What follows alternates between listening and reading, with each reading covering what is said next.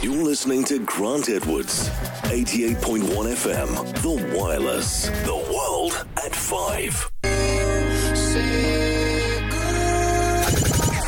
This is 88.1 FM, The Wireless.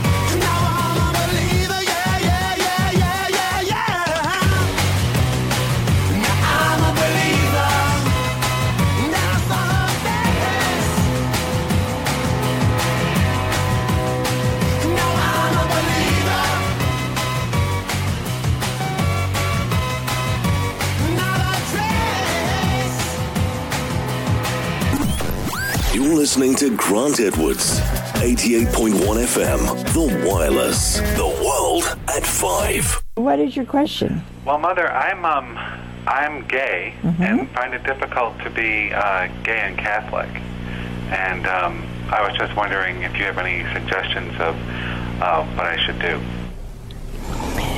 Well,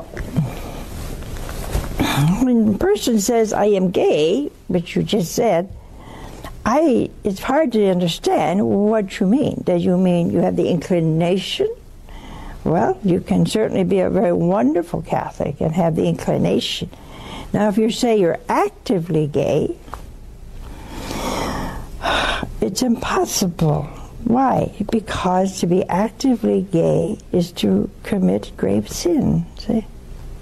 It is to go against the law of God. When you can point me to an industry, to a platform that reaches 250 million people a month, virtually 9 out of 10 Americans, that's real.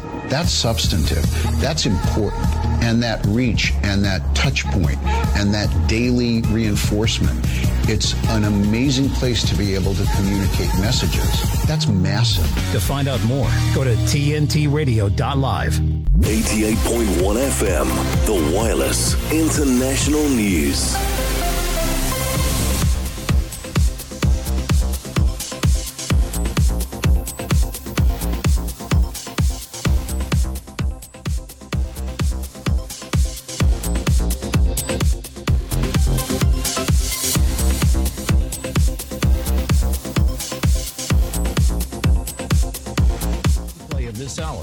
Episodes at tntradio.live. Now, TNT Radio News. For TNT, this is James O'Neill. President Joe Biden is contemplating various response measures to a drone strike attributed to an Iran backed terrorist group that resulted in the deaths of three U.S. Army reservists and injured 40 others in Jordan on January 28th. White House National Security Council spokesperson John Kirby confirmed that President Biden has convened with his national security advisors twice since the incident. However, Kirby did not verify if a specific retaliatory action has been decided upon. Kirby emphasized the necessity of a response to the attack, stating it requires a response, make no mistake about that. He added that the president is considering a range of options and will determine the most appropriate response. Kirby stressed the need to halt such attacks. While the Biden administration consistently holds Iran accountable for the attack, Kirby noted that the investigation to identify the specific group responsible is still ongoing. He also mentioned that the administration is not seeking a full scale war with Iran. Secretary of State Antony Blinken. I think it's very important to note that this is an incredibly volatile time in the Middle East. Um, I would argue that we've not seen a situation as as dangerous as the one we're facing now across the region since at least 1973. UK Foreign Secretary David Cameron is contemplating official recognition of a Palestinian state by the British government. This consideration comes amid Israeli Prime Minister Benjamin Netanyahu's stance that Israel must control the security from the River Jordan to the Mediterranean, effectively discounting the feasibility of an independent Palestinian state in Gaza and the West Bank. The United States and the United Kingdom have been urging Israel to adhere to a two state solution, aligning with the Oslo Accords established in 1993. terrorism being dismantled in Gaza, but you've also got to see a political perspective so that Palestinian people can see that there is a route to having a Palestinian state, to having a new future. A Massachusetts Supreme Judicial Court judge has ruled that former President Donald Trump will remain on the state's primary election ballot. This decision came after the State Ballot Law Commission previously dismissed a challenge against Trump's eligibility. The challenge was based on Section 3 of the 14th Amendment, which prohibits individuals from holding federal office if they've previously sworn to support the Constitution but then participated in insurrection or rebellion. Supreme Judicial Court Justice Frank Gaziano, appointed by former Governor Charlie Baker, upheld the Commission's decision. In his ruling on Monday, Justice Gaziano stated that the challenge was premature since Trump has not yet been officially nominated as the GOP candidate. The challengers had filed an emergency petition with the state's high court on January 23rd, seeking a ruling on Trump's eligibility or the commission's jurisdiction in this matter. Justice Gaziano's decision also acknowledges that the U.S. Supreme Court is set to hear a related case from Colorado soon. This upcoming case involves Colorado state officials barring Trump from the primary ballot, and the Supreme Court's ruling could have implications on Trump's eligibility to hold office. Russian President Vladimir Putin announced on Monday that Belarus has effectively become a nuclear power.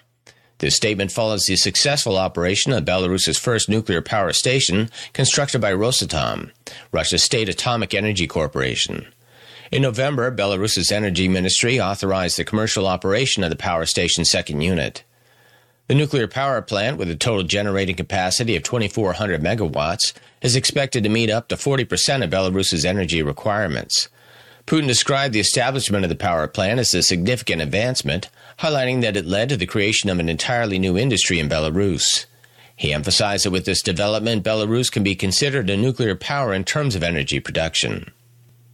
We'll be back with another news break at the top of the next hour. This has been James O'Neill for TNT. Thanks very much, James. Very good morning, everybody. It's five past five. We'll be back in a minute with the forecast for the whole country for New Zealand from top to tippy toe. When you can point me to an industry, to a platform that reaches 250 million people a month, virtually nine out of 10 Americans, that's real. That's substantive. That's important. And that reach and that touch point and that daily reinforcement, it's an amazing place to be able to communicate messages. That's massive. To find out more, go to tntradio.live. You're listening to Grant Edwards, 88.1 FM, The Wireless, The World at 5. Alrighty. 88.1 FM, The Wireless. Weather. Oh, let's do some weather, shall we? Yeah, let's do some weather. All right, we've got. Uh, well, let's look at the extremes first of all. Yeah, extremes. All right, the first extreme is uh, Tauranga. Tauranga's got 20.2 degrees today. Is that a bit loud, Digger? Is that a bit loud? I think it's a bit loud. I'll turn it down there now. Is that better? Uh, that's much better, thanks very much. Uh, Tauranga, 20.2 degrees. The coldest place to be. It's as cold as charity, as my mother used to say. 5.3 degrees in Te Anau. Uh, Castle Point, windy again there, 50, 50 kilometres per hour. What's that? Knots. That's about 20 knots. Yep, 20 knots there, Castle And Gisborne, it's a wee bit wet there with 2 millimetres of rain. Temperatures right across the main centres there. Stewart Island has 10 degrees. Invercargill, good morning to you this morning, 9 degrees in Invercargill. Dunedin has 13 along with Timaru. Uh, out of the Chathams there, 17 degrees. Christchurch is on 15. Queenstown, we'll be skiing there soon, won't we, Digger? Yes, we could be too. Get your skis on. Remember your father used to say, get your skis on? Yes, I do remember that. Uh, 12 degrees. Franz Josef on the west coast, 13 degrees. 17, a bit warmer up there. A bit, uh, a bit muggy this morning up in Westport with 17 degrees. Nelson's on 15. Blenheim has on 11. Now off to the Wasp's Nest at the bottom of the North Island. That's where all the, that they call it the beehive, but we call it the Wasp's Nest there, where all the vultures hang out. All the World Economic Forum vultures. 13, uh, no, 15 degrees this morning. Masterton is warmer than Wellington. You wouldn't believe it. John Ansell, he told me it's uh, he must be back in Masterton. Is he? It's hot again. Must be. Uh, Napier, 17 degrees. Palmerston North, 18 degrees there with a wonderful, um, well, we won't say. Um, and also Mount Egmont there, just at the foot of Mount Egmont. They've got a thermometer there and it says 19 degrees. Taupo and Rotorua both on 19 and 18 degrees this morning. 18 for Gisborne. Tauranga has 20 degrees. Hamilton on 15 this morning, a little bit cooler there. And uh, Auckland's on 19 along with Whangarei and 20 up in in uh, Kaitaia. Now, the short forecast for all New Zealand, valid until midnight tonight for Northland, Taranaki, Taupo, including the Bay of Plenty. Mainly fine weather today. Isolated showers possible during the afternoon and evenings. And uh, for Gisborne and Hawke's Bay, you've got a bit of cloudy weather, often cloudy, showers clearing this evening. That's good news, isn't it? Yes. Uh, Whanganui there, Wanganui, not not Wanganui, Wanganui, Taihape and Wellington. Also for the Wairarapa, you've got a few showers this morning about Wellington and Wairarapa, clearing this afternoon. Elsewhere, it's going to be mainly fine with areas of morning cloud. For Marlborough, Nelson, Buller and Westland, mainly fine today. Cloud increasing this evening though, and you've got some showers possible north of Hokitika. Wonderful place there on the west coast there, not far from where Mary Jane Tomazi's mum and dad had a, a motel, the Tomazi Motels at Hari Hari. Yes, right, Hari Hari. It was me that introduced you to her. I know, I remember. Years back with, when we did a breakfast with Mark Bennett, wasn't it? Yes, that was right. He's lovely. What happened to Mark? I don't know. Haven't heard from him for ages. Anyway, let me just finish this. Canterbury, hi to you guys. Hi, Canterbury, Otago. Fine and cloudy periods, isolated afternoon showers uh, going to be the evening as well. Evening, afternoon, and evening showers about Otago and inland Canterbury. Now, for Southland, what a place. What a wonderful place. How warm they are. Even though it's cold, the people are warm in Southland and also Fiordland. Mainly fine weather at first. Developing rain, though, this afternoon. Hmm, that's no good, is it? And, well, perhaps it is good because, you know, you do need rain. And sun and rain, that's what makes the grass grow. That's what makes the grass grow. Uh, Chatham Islands, periods of rain for you. The extended forecast for tomorrow, Thursday, in the uh, North Island, fine at first, a few showers in the afternoon in the east, and then you've got late showers in Taranaki and Kapiti. In the South Island tomorrow, uh, you've got scattered showers spreading north through the day. And you've got late rain in Fiordland. Friday, rain spreads up the South Island to the lower North Island. Showers farther north about the North Island, uh, but remaining fine towards Gisborne and Hawke's Bay. You're going to have gale northwesterly winds there through Cook Strait as well. On Saturday, showers for most, frequent uh, heavy for regions, you know, around Taranaki and southwards, uh, easing though later on. Gale westerly is possible about western ranges, uh, the, you know, the western regions of the North Island from Auckland southwards. And the extended forecast for the Chatham Islands showers and light northeasterly winds on Thursday. Then you've got rain, southwesterlies happening, bit of a change to southwester. And then you've got uh, rain developing again on Friday as the winds turn northwesterly and become strong, possibly gale, and continuing through till Saturday. Well, that is the weather all done and dusted. It's com- coming up to 10 minutes past five. Good morning, Digger. Good morning, mate. How you doing? I'm all right. I'm all right. Oh, let's play some. What do we do now? We better play an ad. Peter playing it so he can run the TNT news and stuff. Otherwise, they'll get pissed off with us, won't they? I suppose they will. This is a TNT Radio Encore. If you've been told to pull up your socks, then make sure it's a pair of TNT socks. The TNT shop is now open at TNTRadio.live. 88.1 FM, The Wireless, New Zealand News. All right, we've got some New Zealand news. Let's have a look and see what we've got on the boil. Well, let's see what happened on this day first of all. Before we hit the news, how about we do that? If you're having a birthday today, a very good morning to you and a happy birthday. I hope it goes really well for you. Uh, ring the boss and tell him that you're not coming in this morning. It's your birthday. 31st of January 1921. What do we have? Well, we we, we had the very first email service in New Zealand.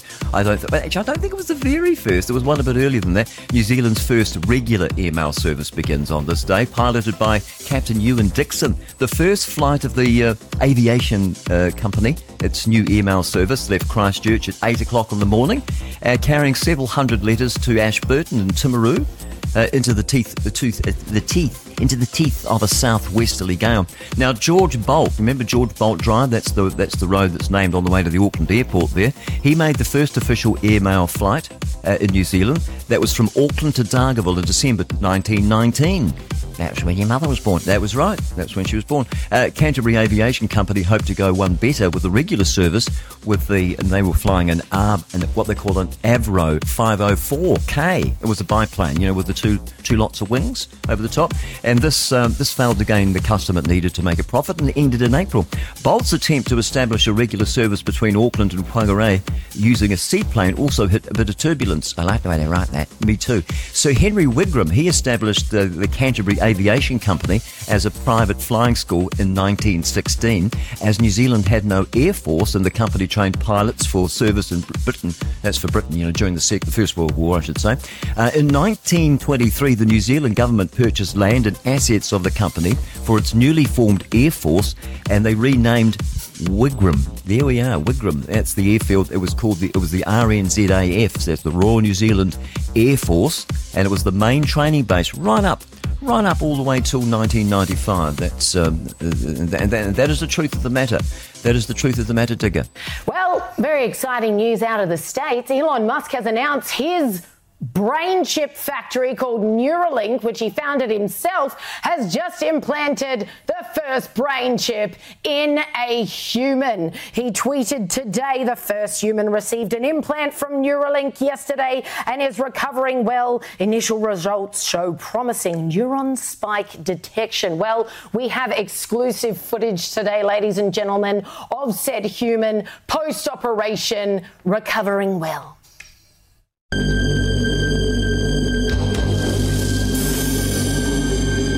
Created me to retrieve data from a computer system here in the city.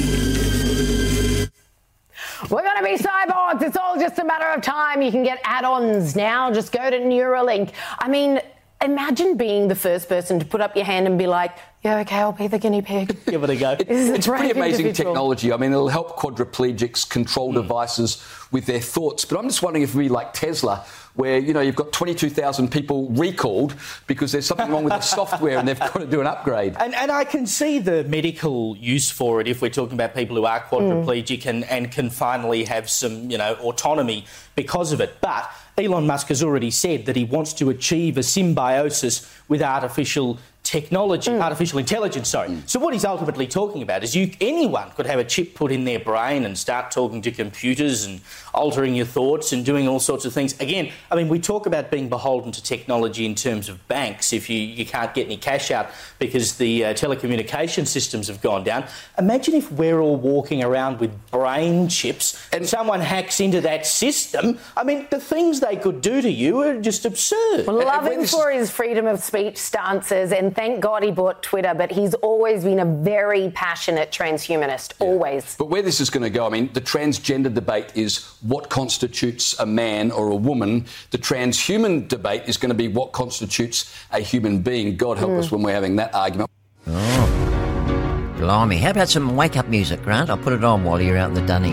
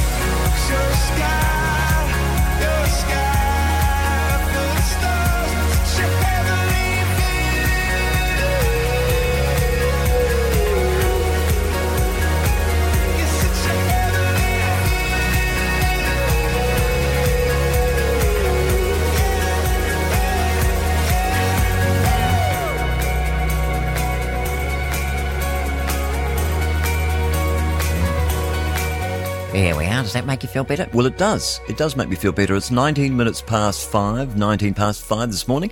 And uh, yeah, that's um, Coldplay. There we are. That's a wake up call there for you, just to rise and shine. Hey, I've got an interesting story for you. Uh, there was a masked well, we don't know who this person is. He wasn't masked. No, he was, he's been unmasked, I should say. CCTV footage, the image shows a mystery man who delivered $5,000 in cash to a pensioner, then he ran away. But he doesn't look like a crook or anything like that. The New Zealand Herald, um, we've got um, David Fisher, I think, reporting on this one. You can find this story yourself at RNZ rnz.co.nz. No, it's not. It's nzherald.co.nz, I should say. RNZ's radio, isn't it? Yeah. Oh, yes, yes. Uh, the Herald reported the astonished and concern of an Auckland pensioner. He was handed $5,000 envelope filled with cash. Well, they didn't write that very well, did they? Why? What's wrong with it? Well, the envelope's not worth $5,000, is it? Says here, $5,000 envelope filled with cash. They should have said they handed an envelope filled with $5,000 worth in cash. Oh, I suppose they should have. The delivery man then turned and ran. Now there are images showing the face of the delivery man, David Fisher reports. This is the first of the delivery. This is the the face rather of the delivery man who dropped off the mystery envelope of five thousand dollars in cash to the Auckland pensioner. He has no idea where the money came from or whether he deserves it. Uh, this was captured by a nearby security camera as the man walked towards the home of the older gentleman. The man looks like a tradie, taking a stroll, but his mission that day at around two o'clock on December the 20th was to deliver $150 notes to the man he'd never met. The money was contained in an envelope taken from the right hand pocket of the knee length shorts worn by the younger man. The CCTV imagery carries evidence of the envelope. The pocket is clearly bulging, and the weight of the wad of cash appears to have dragged his shorts a little bit lower, showing his builder's crack. No, no, no. Cut that out. The the seventy the seventy eight year old pensioner he was pottering about in his garden on December the twentieth when the man approached him and asked for him by name. He asked uh, this is uh, he asked the herald not to name him. This is the pensioner, and then so this is what happened. He said when the older gentleman acknowledged his name, the younger man pulled an envelope from his pocket. Gosh, I would have thought he was going to pull a gun out or something. Well, it depends what you did in your life, I suppose. You'd be worried. He pulled it out and he thrust it into the man's hand, saying, This is for you. Then the older gentleman asked, What is it? And the younger man, who was already walking away, said, I'm just delivering it. And he looks like a smart young man there. He's got a sort of a bit of a beard. He's got his cap on round the other way. And he looks like a tradie. He's fit and healthy looking. Doesn't look like a crook. He, he's got, you know, nice a nice physique. He doesn't have, you know, he's not not a not a you know lazy or fat or whatever. And uh, there we are. The man was described as a, in his twenties, a gym fit, and the image supports the gym fit description. Although the clothing isn't typically gym wear, the CCTV images show the black shorts ending just above the knee. The black trainers were worn with black socks and a hint of pale skin about the socks, suggesting that uh, they had slightly slipped, so he's out in the sun. He works outside, I'd say, don't you think? Yeah, could do. Uh, the man was wearing black singlet and those two of those fluoro things, those stripes down the front, like you know, t- like the sock line where the, the evidence of the t-shirt tan. You know what I mean? Yeah, I know what you mean. And so he handed him the envelope, and the older gentleman suspected it contained cash by the weight it, and you know that he felt. And um, he, he quickly tore open the envelope, confirmed that it's his suspicions, and so there we are. It was a short, a short pursuit, with the younger man quickly turning a fast walk into a quick run and disappeared out of sight. The older gentleman called police immediately and surrendered the money to the officers who visited his home. A month on, there's still no answers from police. We don't know, but David Fisher has that story at the New Zealand Herald. You can find out more about that uh, at, in, at um, nzherald.co.nz. NZ, nzherald.co.nz. Now, what's going on with the Palestinians? Well, they're not Palestinians, are they? They're Arabs. Let's talk about the aid money and the aid money that went to UN agencies, of which we learned by the day the number of people that were involved in the October 7 attacks grows. It's now, what, the best part of 1,200.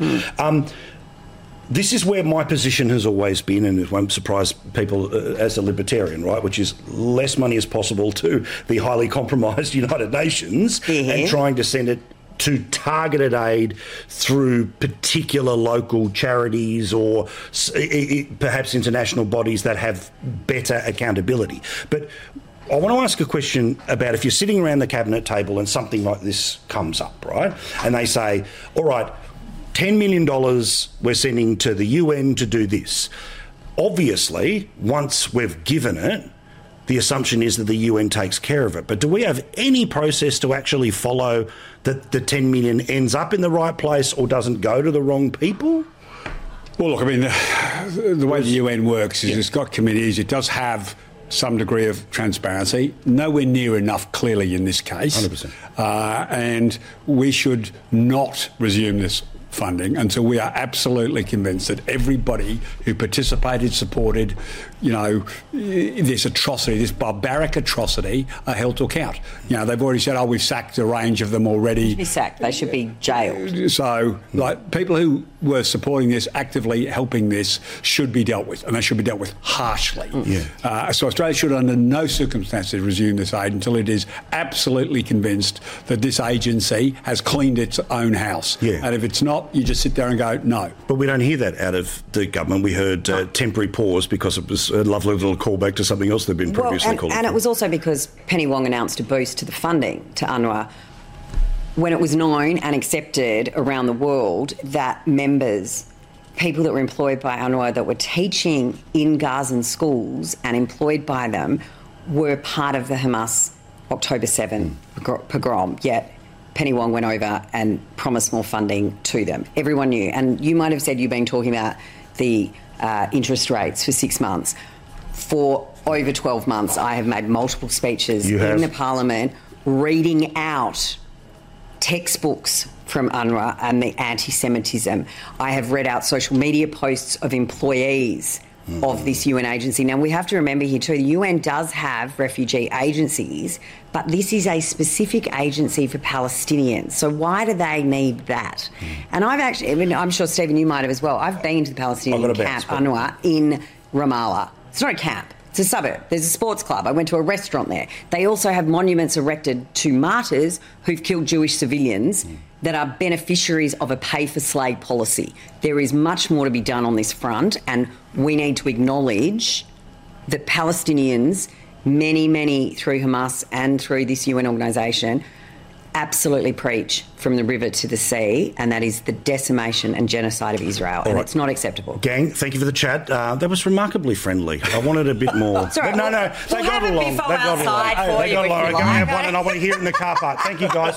26 minutes past five. Good morning to you. And uh, that is from Sky TV. That's the, one of the latest ones just come up from Sky, Sky News. You can find them at Sky News. Dot, what are they? AU, is it? Yeah, no, dot com, dot au. That's what it is. All right, we've got um, who have we got lined up? Well, let's just check out this. This is I'm just reading about this very interesting story here. Taranaki doctor Peter Kennedy.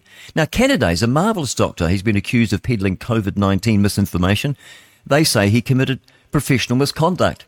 What about they're the ones that have committed professional misconduct? A doctor who was suspended from practicing after complaints that he was spreading COVID 19 and vaccine falsehoods has been found to have committed professional misconduct.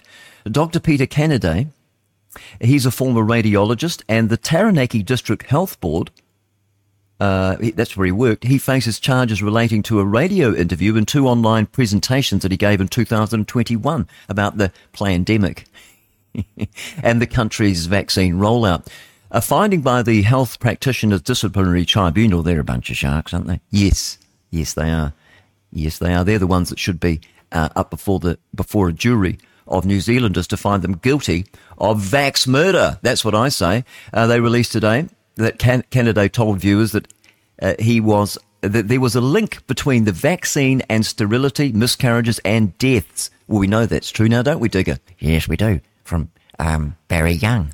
That's right, Barry Young, the whistleblower from the Ministry of Health. He also claimed that COVID 19 treatments had been suppressed in favour of the Pfizer vaccine, Pfizer. Klaus's Pfizer. uh, which described he, he described it as, as an experimental biological agent. The tribunal decision found aspects of the charge against Canaday that were not individually proven to be professional misconduct, but when considered cumulatively, Gosh, that's weasel words, isn't it? They well, it could amount to professional misconduct. This is what they're saying. Could you see how they write things? Uh, in a hearing last year, the professional misconduct or the professional conduct committee, the PCC, They are a bit PC. they appointed. It was appointed by the medical council. Well, they're a bunch of sharks as well, aren't they? Yes, they are. Yes, there was brought charges during the five-day hearing in New Plymouth.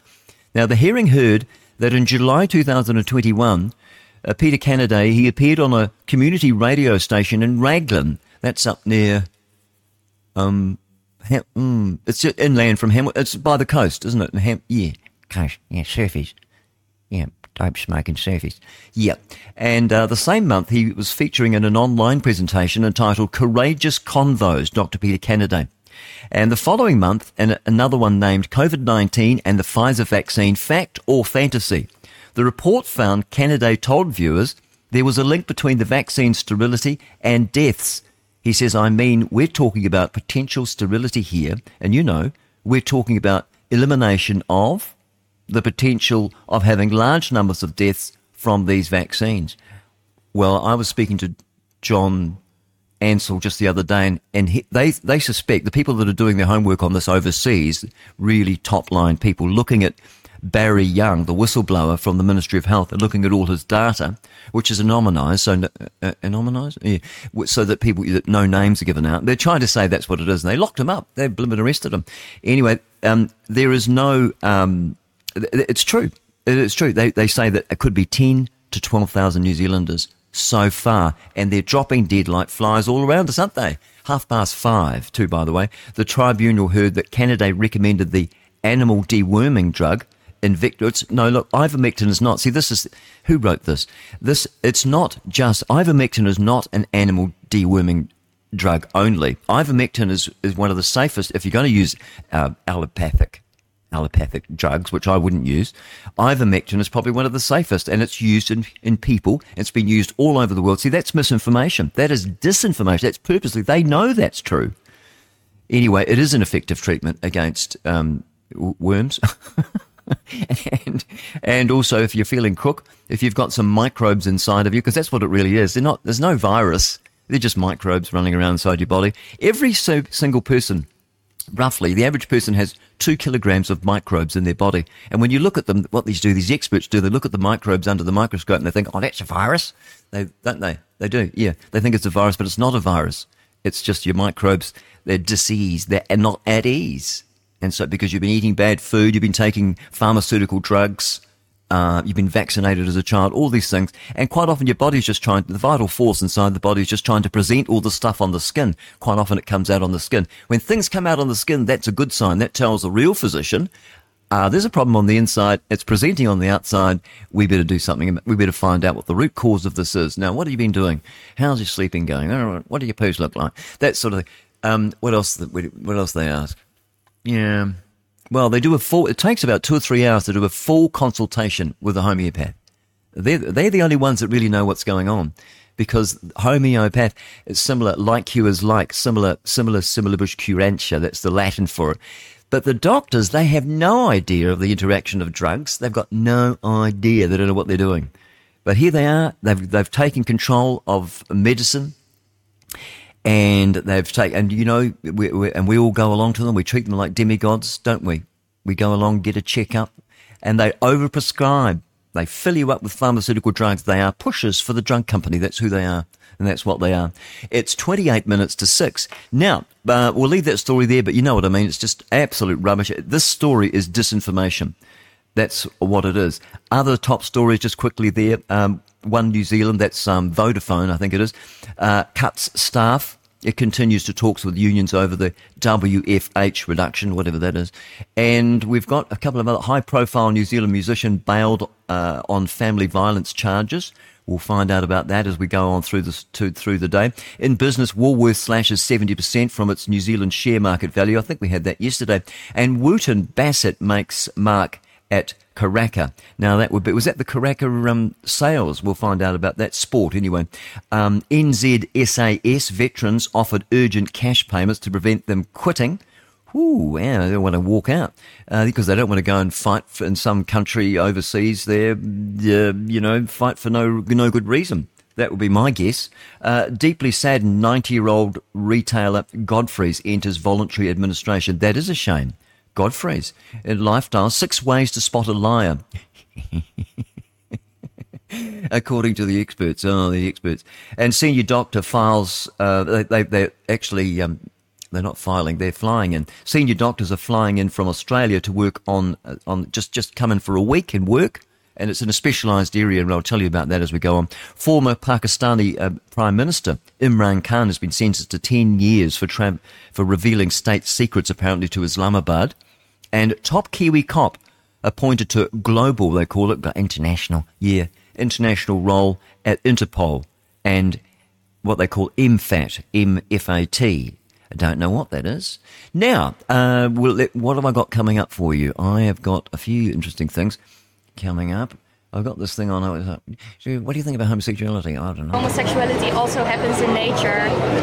Do they have You want you want you want to go to that, or let's go to that. So you're saying because animals do this particular action, it should be no, we're using that as a standard for human beings, yeah? not as a standard, but it's like it's not unfamiliar in the animal world. Animals eat their young. So should we be eating babies? No. Why not? Animals do it.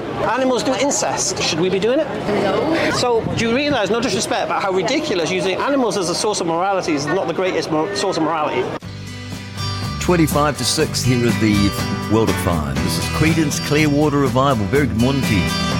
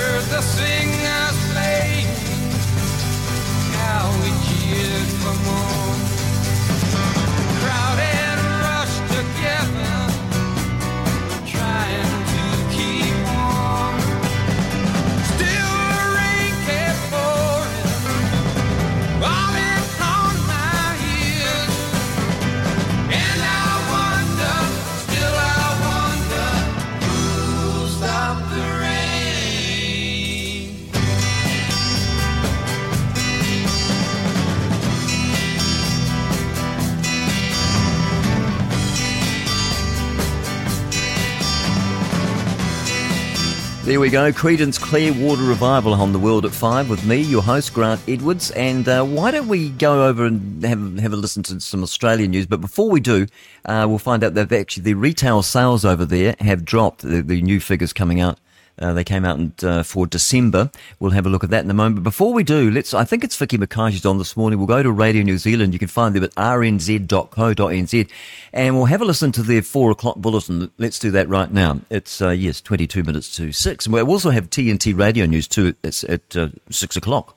RNZ News at 4. Morena, I'm Vicky Mackay. Good morning. Hamas says it will study a new ceasefire proposal in the war with Israel in Gaza as Israeli forces continue their offensive. The Israeli government is hoping to secure the release of more than 100 hostages still held in Gaza under any potential ceasefire. The BBC's Sebastian Usher reports. The Hamas political leader Ismail Haniyeh has now confirmed he's received a proposal. He says Hamas is studying it and he will head back to Cairo for discussions on it. The basis of the deal is reported to be a 45 day pause in fighting, with the release of a number of hostages still held in Gaza and thousands of Palestinians jailed in Israel. The US Secretary of State Antony Blinken has called it a good, strong proposal, but it would require a major shift from the stated positions of both sides. In Israel, the far right minister Itamar Ben Gvir has threatened to bring down the government if what he's called a reckless deal is agreed. Meanwhile, the Jewish Council is pleased the government has decided to review its funding for the UN's aid agency for Palestinian refugees. Several other countries have suspended contributions to UNRWA over allegations some of its staff were involved in the Hamas attack in Israel in October. New Zealand gives $1 million every year, but the Prime Minister says he wants to be sure it's the right place for that money to go to. A spokesperson for the Jewish Council says anti Semitism and incitement to terrorism is systemic, is systemic within UNRWA. Building control officers in Christchurch have caught a compliance manager at a private firm forging fire safety certificates. The 51 year old was trying to dupe the City Council into issuing warrants of fitness for several buildings by using the identity of a retired building consultant. The man was sentenced last week to nine months home detention on four charges spanning two years. Police say the offending directly affected public safety. The man's employer says it did not know what he was doing and it has strengthened its oversight systems. The Postal Workers Union will begin talks with NZ Post tomorrow to try to save the jobs of hundreds of posties. Last year, the Postal Service announced it would cut 750 mail delivery jobs in the next five years. The union president, John Maynard, says the company has since confirmed that after that deadline, it wants all delivery workers, parcels, and mail to be contractors. He says that leaves workers vulnerable without paid annual or sick leave and any protections under the Employment Relations Act. A British parliamentary committee says the music industry remains a male dominated environment where sexual harassment and abuse is common. In a report about misogyny in the industry, the Women and Equalities Committee says musicians sometimes have to sit beside sexual abusers at parties and events due to a culture of silence. It says victims who do not speak out, or I beg your pardon, it says victims who do speak out may find their career ends as a consequence. Among a series of recommendations, the committee calls for a ban on non disclosure agreements in sexual abuse cases. To sport and at the Under 19 Cricket World Cup in Bloemfontein, South Africa this morning, New Zealand have been bowled out by India for 81 runs, giving India a 214 run victory, cementing their top of Group 1 status with three wins from three games for six points. New Zealand are fourth with two points. And that's the news.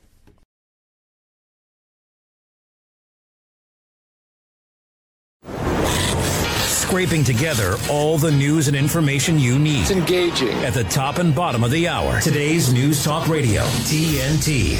Get to those retail sales and the outlook for our economy. Richard Yetsenga is the chief economist with the ANZ Bank. Richard, thanks for your time. That stock market is kind of telling you that a lot of people have already banked in rate cuts from the Reserve Bank, doesn't it? I guess so. I mean, and you, the retail numbers today, and they're not alone, of course. Remember, unemployment's up a little bit, jobs growth has been down quite sharply. The ANZ Indeed job ads series is suggesting that the unemployment rate will rise a bit further.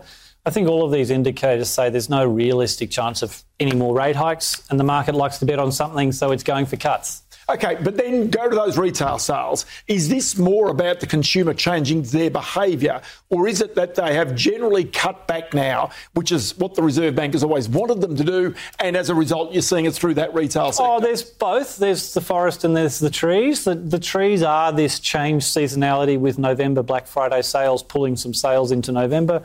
So we need to try and abstract from that. But the forest story is spending's been down. It's continuing to trend lower. It's part of that slower economic dynamic and consistent with the idea that the bank's trying really hard not to hike anymore. And I look, I, I, don't think they will. I think they're on hold now before we start to see some easings later. Okay, but out of the United States on Friday, there were very strong economic numbers, largely driven by consumers being more robust than what it was imagined they would be. We're seeing this slowdown in retail sales here, but we're not seeing unemployment. So, what is the state of household finances right now?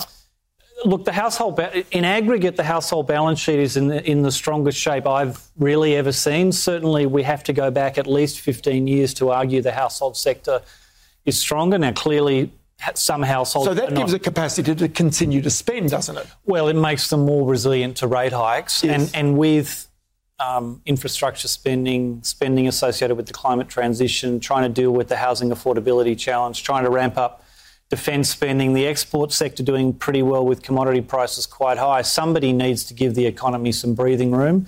And that's really been consumers because a lot of those other areas of spending are proving even more resilient than the household sector. Okay, so then that would go to the, the to, to the the, the government's argument that something has changed in the economy which justified the change in tax on the tax cuts.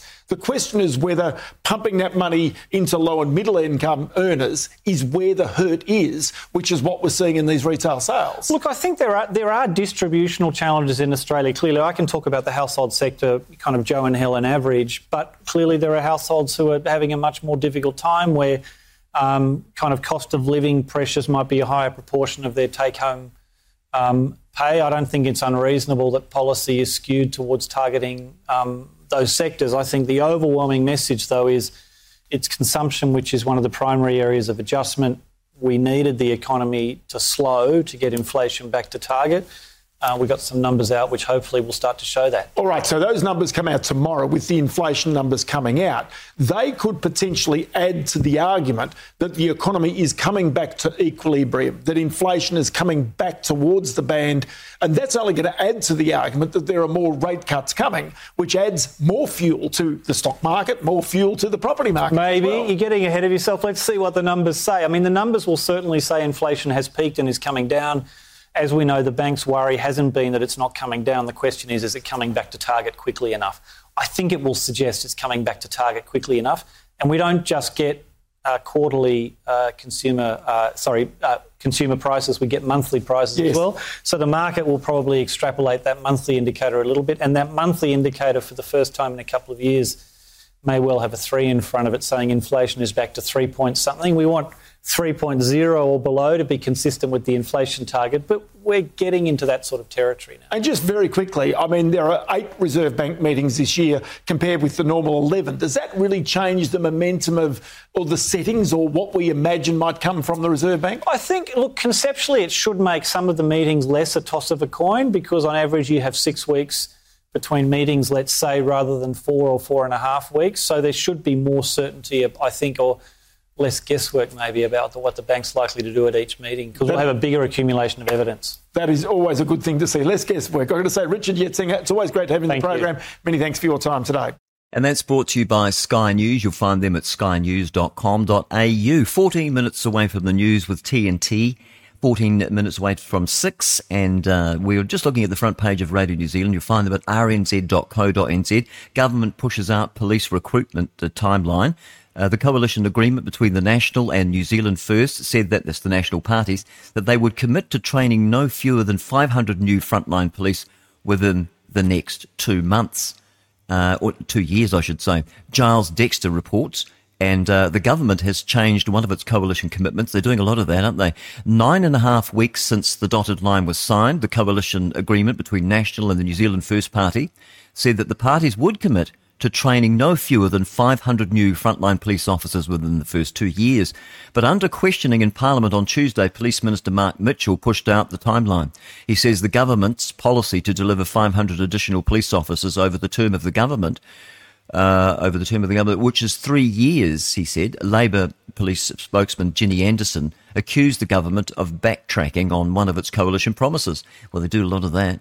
Uh, National's coalition agreement with New Zealand First promises 500 new frontline police officers within first two years, said, uh, that was what Mitt Mitchell said today, uh, as uh, he's walked away from that. This is what she said.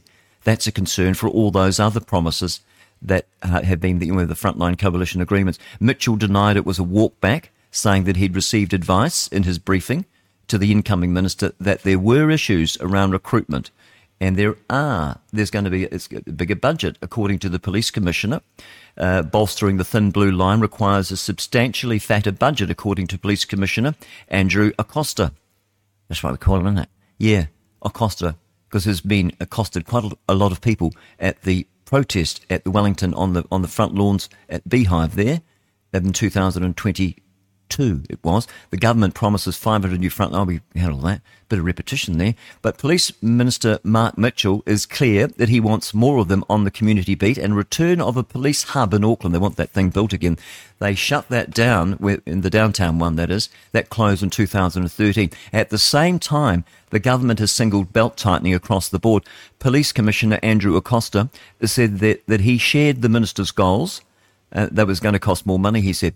Coster told Checkpoint, that's Radio New Zealand Checkpoint, the minister, that's Mitchell, we absolutely agree with one another that visible police presence in our town centres has great value. However, further investment needed to come before an increase in beat patrols. But they already get, don't they already get $2 billion a year in income from the speed cameras and other things? I think so. There was an Official Information Act done, Digger. When was that done? Done a few years ago. I think it was 2019, and it was almost $2 billion of, of, of money that comes into the cops. So I don't know why they need any more, but this is what Coster said. We do have existing buildings, some of which are able to accommodate additional staff. The details of our discussion with the Minister will need to cover the cost of 500 additional staff and, of course, will, where they'll be located. Police were already dealing with a massive increase in demand across the board, but he and Mitchell went out on the beat last Friday, went out on the beat, and uh, and their staff they were doing an outstanding job. That's what he says anyway. I don't think they are, and oh, and the judges are doing a bad job. What, what are they doing? They locked that fellow up for um, for the building inspector. You know, pretending that he was getting some retired building inspector to sign off buildings, and they gave him home detention for nine months. They'll give a murderer home detention, and and I know I've heard this. That there's jails that aren't full. And there's, you know, little houses they put you in there when you're just about ready to go on parole. They're all empty apparently. This is what I've heard. Now, did you know this? That walking backwards uh, could be one step closer to health. And we say this with the time at 10 minutes to 6. Uh, apparently, walking backwards can be healthy for you. You'll find that story over at rnz.co.nz. Former Pakistan Prime Minister Imran Khan, he gets 10 years jail term. Now, that is very interesting. I think it's just a sham. They're just shutting him up. The Pakistan court has handed former Prime Minister Imran Khan a 10 year Khan, a 10 year 10 year jail term for leaking state secrets. That's what they said. His media team has said. His second conviction in recent months, and just 10 days before the country's general election. That's what it's about, isn't it? That's what it's about. Uh, the case pertains to allegations that Khan had made public content of secret a secret cable sent by the country's ambassador in Washington to the government of Islamabad. Khan's party, the Pakistan Tehreek e Insaf, that's the PTI for short for people like me that can't read. Um, he, both Khan and former Foreign Minister Shah Mahmood Qureshi, they've been sentenced to 10 years each by a special court. It said that the party would challenge the decision and called it a, a sham case. We don't accept the uh, illegal decision, Khan's lawyer, Naeem Panjutha, said. He posted on social media on the platform X, formerly Twitter. It is the second conviction for the embattled former cricket star in recent months. He has previously been sentenced to three years in, for, uh, on a corruption case, while his jail term was suspended as he challenged the corruption conviction it had already ruled him out of the country's general election next week, which is exactly the aim of the whole thing. It's eight minutes to six. And other news National undecided on ACT's four year term legislation. We've got a senior doctor, they're flying in from Australia, this particular one here. Uh, a senior doctor is getting flown in from Australia to the Palmerston North Hospital for a week out of every four work, uh, working the, the remaining three remotely. Te Whatu Ora, or what? Uh, Te Whatu or that's um, health, the New Zealand Health Department, will not discuss how much this costs, but says that the senior addictions clinician, addictions, yeah, uh, the senior uh, addictions clinician, his position that the doctor fills is difficult to recruit for. The sector group agrees, saying it highlights the shortage of specialist staff. Now, that's that story. Any other news on Radio New Zealand? Let's. Uh, it's never too early to turn back. Search and rescue. That's what they they're warning people that if you're out there tramping and you know, and all of a sudden you get some fog or you know a bit of torrential rain, you need to do something about that. Ruapehu Search and Rescue Coordinator wants to remind people that it is never too early to turn back. After two hikers spent 12 hours on Mount Ruapehu and had to be rescued after the weather turned bad, fog and torrential rain arrived in the area while the couple were on the mountain, forcing them off the track. After several hours of walking, the couple realised that they were lost and called police. They were found by Alpine Rescue, that's Ruapehu Alpine Rescue Organisation, when the skies cleared at around 11pm at night. Ruapehu, that will be that dog, won't it, Digger? Yeah, they get the dog on the job. Get dogs out there to find you. They're, they're called Rescue SARS or something, SAR. Search and Rescue. Coordinator, Constable Mark Bolton, he said the pair were They were prepared for a walk for several hours of good weather rather than 19 hours of poor weather. And that's what they ended up in. And uh, so the rain was torrential, said, but they found them. And But it's never too late. So if things look like they're not doing too, and check the forecast, that would be a good idea, wouldn't it? Six minutes away from six. Uh, other news and news in brief from RadioNewZealand.com. Dunedin man for, uh, bought CCTV camera in the weeks before his death. Judith Singh, he he was last seen on Sunday night. He had security concerns in the weeks prior to his death, and he was found just lying there in blood and, and shards of glass all around him. Uh, police, I don't think they're still really, they're trying to piece together exactly what happened to him. Solomon Islands out in the Pacific there, Solomon Islands, the poll date has been set. Chief Electoral Officer told the state broadcaster the tentative date of the Governor General's proclamation was the 20th of February, which means Solomon Islanders will hit the polls on the 17th of April. There we are. And Alice Robinson medal again at Giant Slalom World Cup. Queenstown's Alice Robinson, she finishes second in the FIS Giant Slalom World Cup in Italy. Congratulations to you. In politics, work on Wellington water funding ready in the pipeline, according to Minister. A local mayor says that they want the regional water costs separate from their council's budget. And James Shaw, he resigns as, as the um, party, the Green Party co-leader. Uh, James Shaw, he's announced that he will be stepping down as the Green Party co-leader in March. He said, it has been a privilege of my life to serve New Zealand's climate change, as New Zealand's climate change minister for the past six years, a Green Party co-leader for nearly nine. That's what he said in a statement yesterday. I'm very proud of what the Greens have achieved over the last eight years. Yeah. He, he said it would, he would, he would remain in Parliament to support the members' bill, which would insert a new clause into the Bill of Rights Act stating that everyone has a right to a clean, healthy, and sustainable environment. What a load of nonsense putting that in a bill. It's just, it doesn't mean anything. It's just nonsense. You know, they don't follow it anyway, do they? Over, over the COVID flipping pandemic, they just rode roughshod over the Bill of Rights. So what's the point of even having it? Just what you do with the Bill of Rights. Where's me? You just go like this. All you can do with it, really. It's just rubbish. No one follows it. The judge just ride roughshod over it. Anyway, he's going to remain in politics. He said the Greens had become a party of government. Really? Uh, With the minister from the, for the first time. Well, he said the Greens had become party of government with ministers for the first time and had made political history by increasing its support at the end of uh, each of our two terms, a feat no other government support partner had achieved. It is especially gratifying that the Zero Carbon Act, which passed with unanimous support across Parliament, had survived its first change of government. Well, of course it's going to, because it's a globalist plot, isn't it, to finance the United Nations with all the things they're going to do when the Antichrist takes over. Here's a three minutes to, three minutes to six.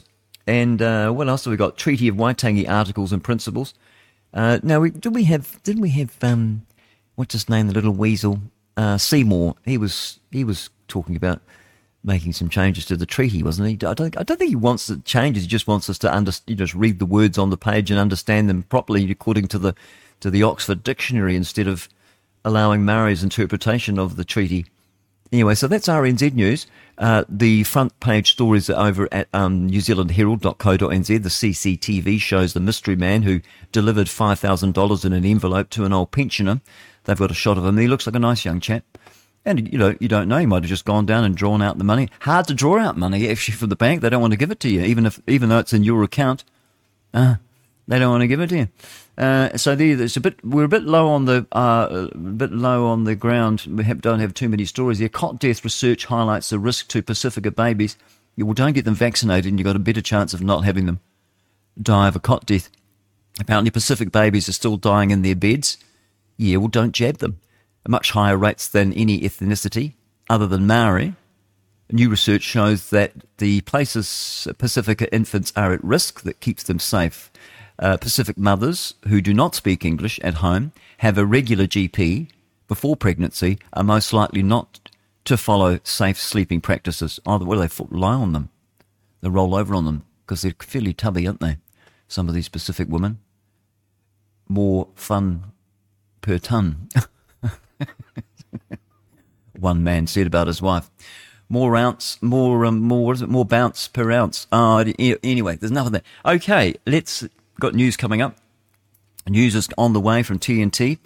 And uh, what have we got? We've got the Tauranga, the Tararua. Is this a new story? I think it is. Yes, not too far. The Tararua, that's down there, not far from, where's that? From Tararua Ranges, that's down the Levin, isn't it? The district police note increase in drinking and driving and fraudulent online trading, apparently. Over the Christmas holiday period, we witnessed a significant increase in the number of people driving or attempting to drive under the influence of alcohol. More than a dozen people have been found over the legal limit. Nine of them have now been summoned to appear in court in the new year.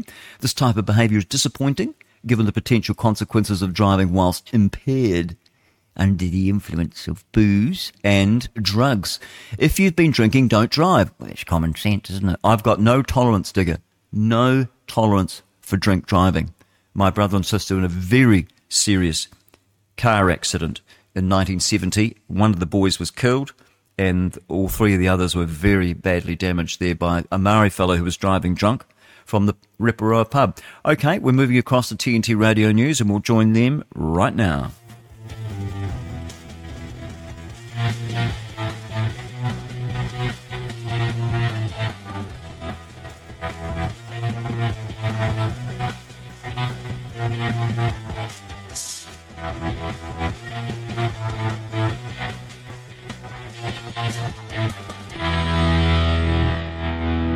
To hear a replay of this hour, go to episodes at tntradio.live. Now, TNT Radio News.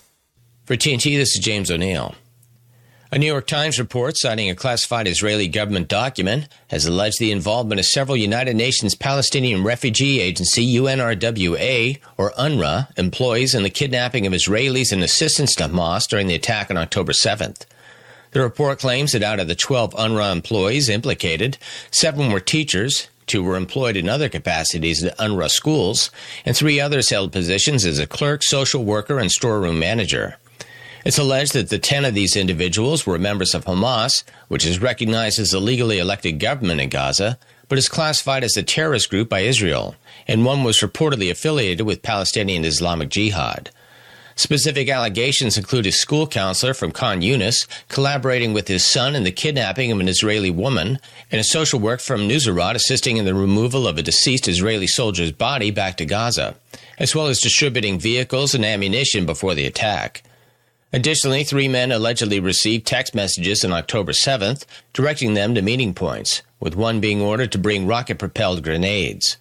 The report also mentions that two U.S. officials, while aware of these Israeli claims, have not confirmed the details. Following these allegations, the United States was the first to halt funding to UNRWA, with Canada and several other countries following suit. Josep Borrell, the EU's foreign policy chief, has acknowledged the limited impact of Western sanctions intended to support Ukraine and weaken Russia.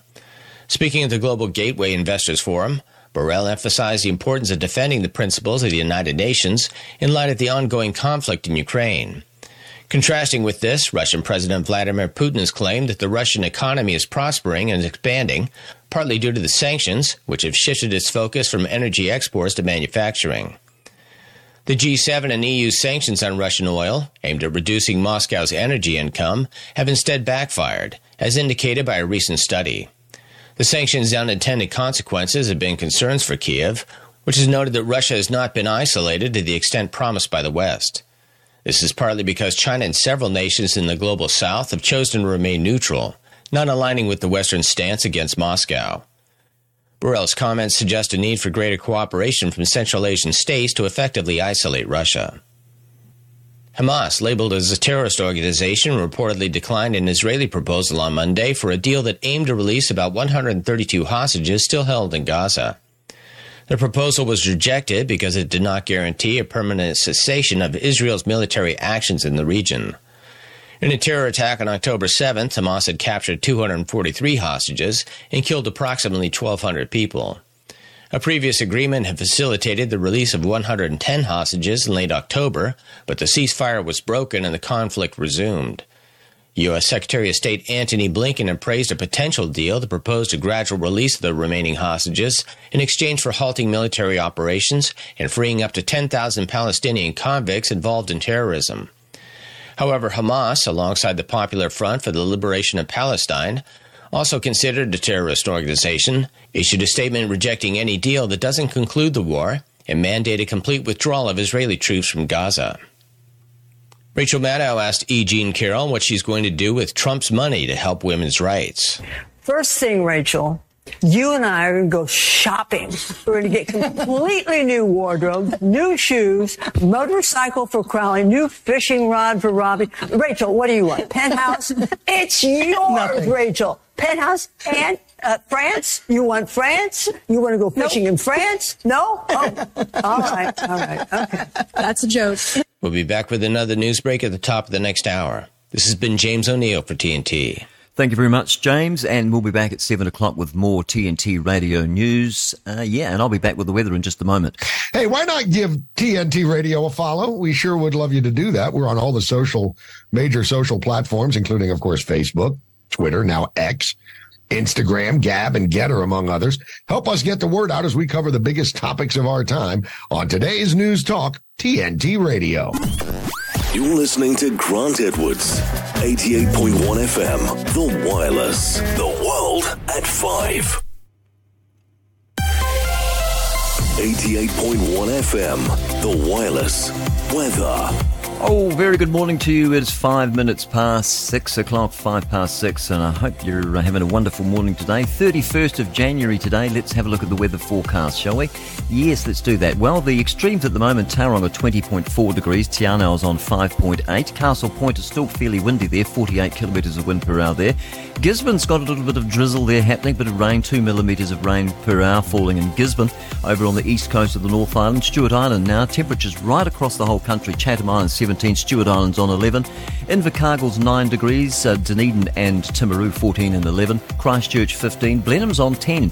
Queenstown quite warm there really for this time of the year, I suppose. Yeah, considering Blenheim's on 10 degrees, Queenstown 12 degrees, Franz Josef is also on 12 degrees. Westport is 17 degrees, Nelson's on 14. In the North Island, Wellington 15, Masterton 16, along with Napier. Palmerston North 17 degrees this morning. And New Plymouth, they have 18 degrees. Taupo is 18 as well. And Rotorua, you've got 17 this morning. Gisborne, of course, 18. Uh, no, that can't be right. Yes, raining there with 18 degrees. Tauranga 20.4 degrees right now. Hamilton 15. Auckland's on 19 along with uh, Whangarei and Kaitaia has 20 degrees. The short forecast for Northland, Taranaki and Taupo, including the Bay of Plenty, mainly fine, isolated showers possible during the afternoon and evenings. For Gisborne and Hawke's Bay, often cloudy with showers clearing this evening. For Wanganui to Taihape, also Wellington and Wairarapa, a few showers about Wellington and Wairarapa clearing this afternoon. Uh, elsewhere, it's going to be mainly fine with a few areas of morning cloud. For Marlborough, Nelson, Buller and Westland, mainly fine today. Cloud increasing this evening with a few possible showers about Hokitika, north of Hokitika. Canterbury and Otago, fine weather, cloudy periods, isolated afternoon and evening showers about Otago, inland Canterbury as well. For the south uh, Southland area, also Fiordland mainly fine at first. Rain developing this evening. And then Chatham Islands, you've just got periods of rain today, all day, periods of rain for you. It's seven minutes, coming up to seven minutes past. Seven minutes past, and we're going to look at the news in a minute. Some people have a sudden religious conversion, don't they? My mate Paul was driving to Winchester when a lorry jackknifed in front of him, and he was hurtling towards it, and everything went slow mo. And Paul, who's never been religious, spoke to Jesus and said, I promise if I survive this, I'll believe in you. And he did survive, but he fractured his skull and broke both his legs. Why did Jesus do that to him? Well, you've raised a very significant question about the nature of providence. Have I? You have indeed. If we believe in a good God, why is there so much evil in the world? Now, your friend, Paul, Paul, his accident, uh, you know, to what extent can one blame God for that? See, Paul never forgave him. He said, If I ever see Christ again, he's a dead man. Mm. right. All right, well, how about a fleet, bit of Fleetwood Mac, and then we'll have a look at the news.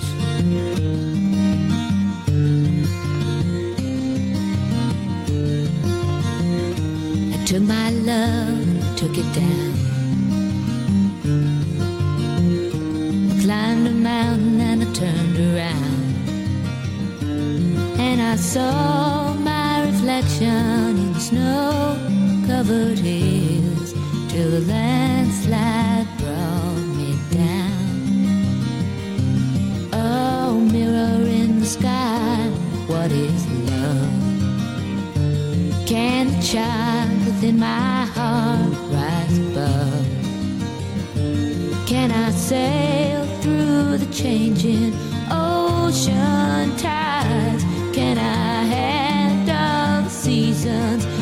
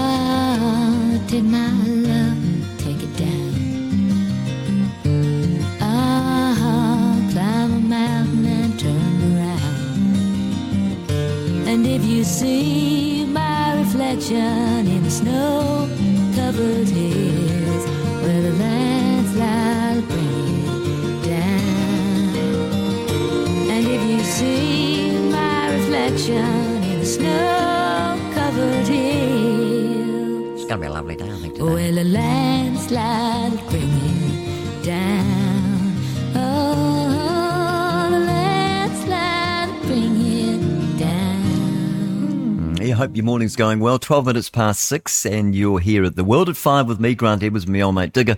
How long you been with me for, Digger? Oh, since 1988. That's right. Since 1988. it's been a while, isn't it? Been a while. Okay, so I hope you enjoyed that. Stevie Nicks there with Fleetwood Mac. Now we're over at News Hub and we're looking at the front page articles there. Green co-leader Swarbrick. She weighs options, could run uncontested, according to News Hub. That's what she said. And in crime, recidivist behaviour. Parnell business blame they businesses are blaming crime, the crime wave on Kainga Ora tenants. Now, what are that? Kainga Ora. Housing New Zealand. That's right. Housing New Zealand tenants. They are not good to live next to, apparently. And no miracle, uh, miracle cure, apparently, according to optometrists. They have issued a warning that an eye condition on is on the rise among children. So what's that one there? Earlier, it's been identified m- more than we can do f- for it. Apparently, according to optometrists. Did that make sentence? That did that make sentence that sense? really got it bad this morning. There's an eye condition uh, called myopia, and it's on the rise. It's short-sightedness in children. Apparently, it's on the rise. Well, that's because they've been jabbing them, haven't they? Giving the COVID vaccine and childhood vaccines. Yes, but we're not supposed to say that on the radio. Uh, Wellington City uh, Council urges to uh, they're going to pause they're going to pause the cycleways to fix the leaky pipes because they've got 3,050 leaky pipes. In business, Godfrey's they're going to close most of their stores right across New Zealand. And in Australia, Channel 9 apologised to the Australian Member of Parliament after airing altered images of her. Why would they do that? Another cyclone predicted to form in the Coral Sea, according to Newswatch, and our good friend out there, Philip Duncan. Uh, we'll find out about that a little bit later on. In Cyclone Gabrielle news, it's inhumane. Cyclone victims absolutely furious as council tries to change buyout rules. And Israel Palestine, the, the problems over there, Peter says quite possible. There are rotten apples in the organisation amid the UN agency funding review. That's the organisation that's getting money from us. They get a million dollars a year, I think, from us. 14 past six. Uh, in transport, do not drive. Exploding airbags prompting warning to 50,000 Toyota owners. to get it repaired immediately. That's an old story. Yeah, I know. I think it is too. I think we read that last month, didn't we? We did. Well, that's RNZ. Uh, that we did RNZ. This is newshub.co.nz. And now we'll look, just look and see if they've, we'll just see if they've got any, anything specific to New Zealand there. No, not really. New Zealand falls in the international corruption rankings. Ooh, that doesn't sound very good, does it? No, it says here that New Zealand fell two places in the 2023 Corruptions Perceptions Index. The, the, it's called the CPI, published on Tuesday behind Denmark and Finland. We're behind them. Well, they're pretty good people over there, aren't they? We haven't we haven't been placed third since 2012. The CPI gathers data from people in 180 countries and territories on how people perceive corruption in their country's public service. New Zealand scored 85 out of 100 in the CPI. Higher scores mean lower perceived corruption. So Anne Tolley, the chair of the Transparency International New Zealand and former National Party MP, said despite our low levels of corruption, complacency is not an option. She said they need to maintain low levels of corruption. It's, she said it's essential for our economy and for our values of fairness and accountability. The dropping in ranks was attributed to, in one part, of the CPI called the Executive Opinion Survey. Respondents were asked how, how common it is for businesses to make undocumented payments or bribes to do with trade, taxes, public services, or government contracts. It also asked how common it was for public funds to be funneled to other individual groups. Yeah, there's a bit of that going on, isn't there? And so that is that. That's the news there from News Hub. Uh, we'll look at go to the South Island, shall we? Have a look, see what's happening there. The Otago Daily Times and the big stories there. The forensic inquiry significant. 25, oh, that just moved away from me. I'll just try and find that one there. 25 investigators, along with forensic scientists, have been assembled to probe an unexpected death in the Dunedin suburb of Pine Hill. That's that young Indian fellow, I think it is. We'll just click on that and I'll tell you. It is for 16 minutes past. John, Mark John, he is the, the, um, I was going to say pronouncer, but he's not. He's the uh, journalist there. 25 investigators along with forensic scientists. Yeah. Yes. Uh, his name is Gurrit Singh. He's a 27 year old. He was found lying in shards of glass outside his Hillary Street home on Monday morning, and police have been working to determine whether the death was suspicious. So they still don't know, do they? Uh, in an update yesterday, Detective Senior Sergeant Callum Croudis said the Dunedin-based investigators, the ESR, they're scientists from Christchurch, they were continuing to examine the scene.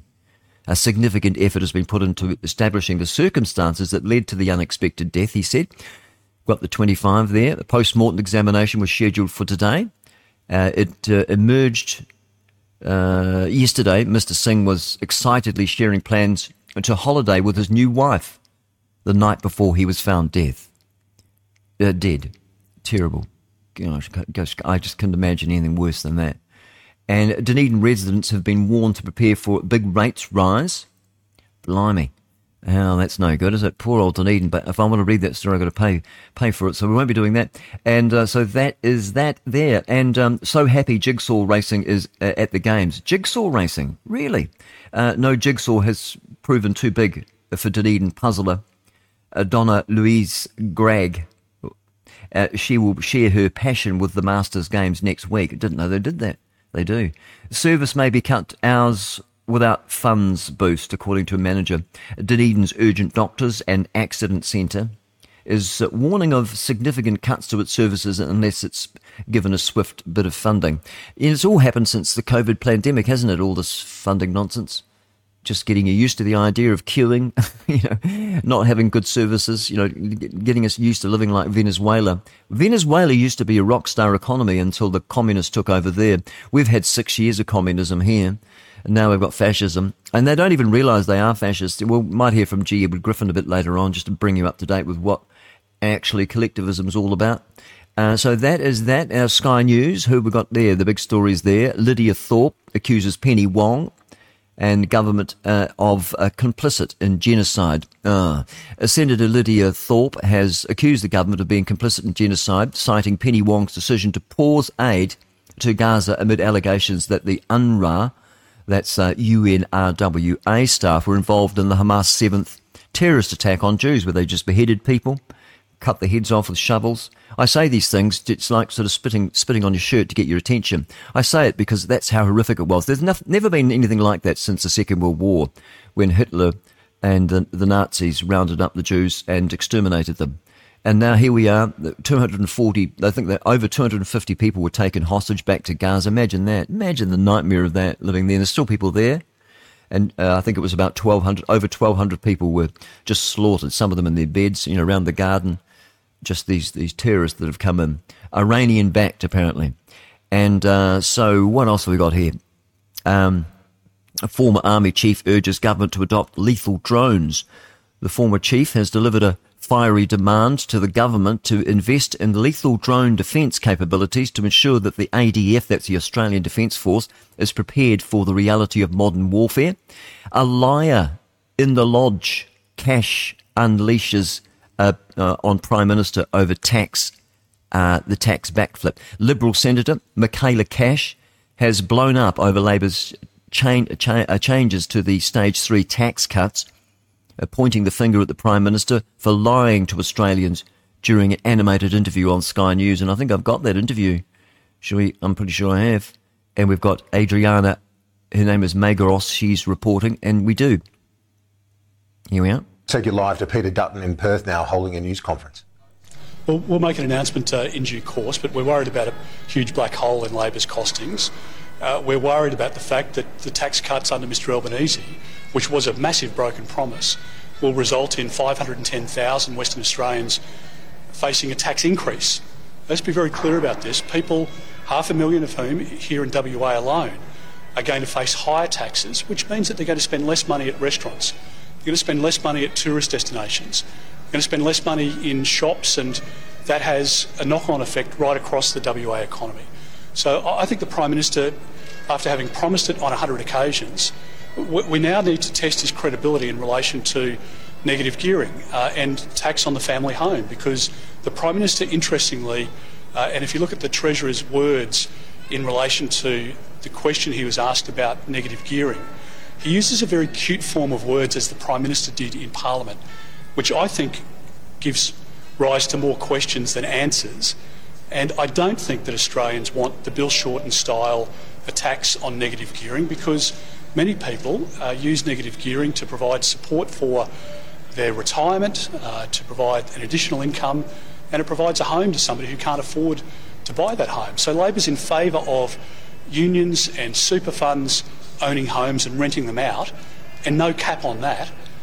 But they're not in favour of Australians investing their hard earned money to provide support to the housing market. So uh, I think there is a lot to, to play out in relation to this debate. And I think Australians have been staggered by the fact that their Prime Minister looked them in the eye uh, and bluntly lied to them.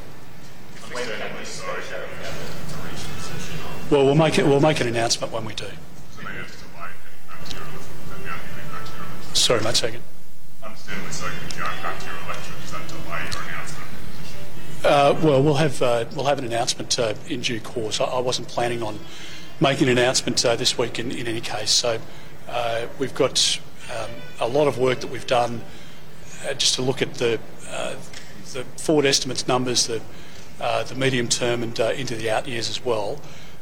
Question marks about whether Labor's policy is properly costed, question marks about whether uh, it's inflationary.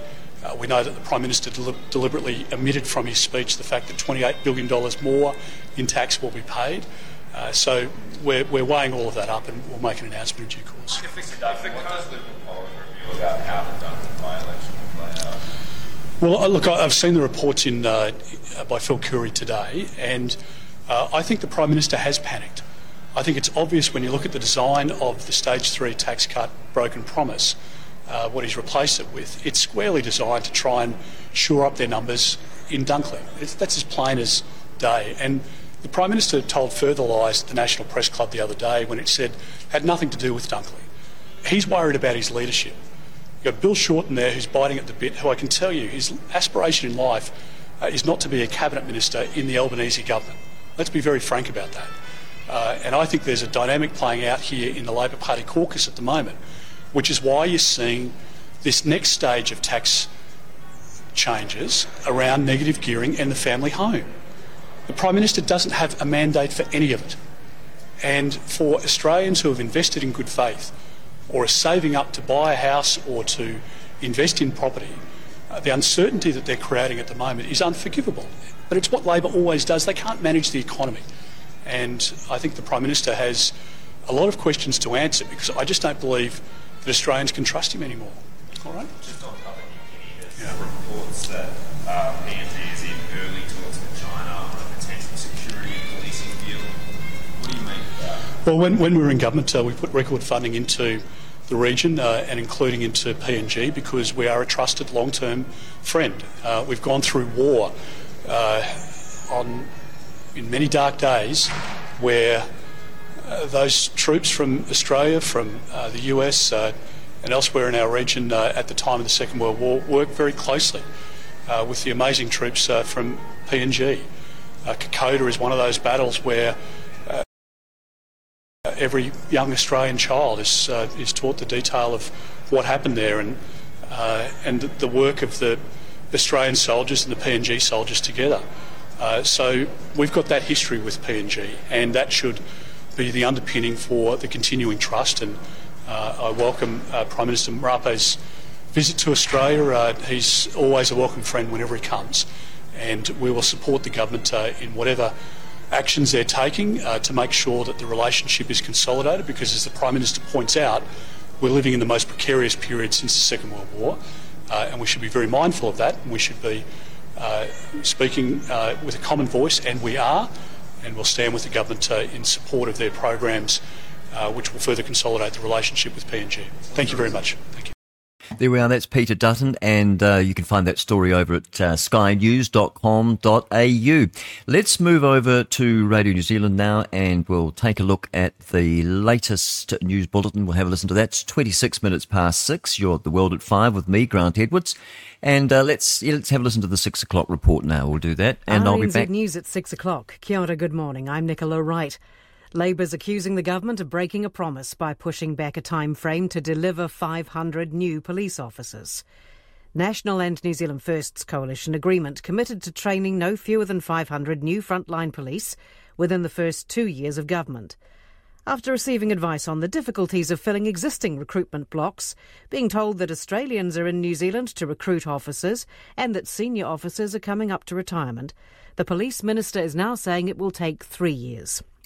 Labour's police spokesperson Ginny Anderson says the minister should have known better. Mark Mitchell has had a lot of experiences as a serving police officer. He knows this area very well. I find it difficult to believe that it took him coming into government to figure out the challenges with recruitment.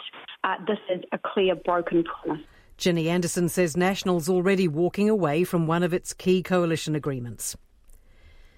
A former Auckland prisoner was shouted at by his work and income case manager and told to shut up when he asked for housing support.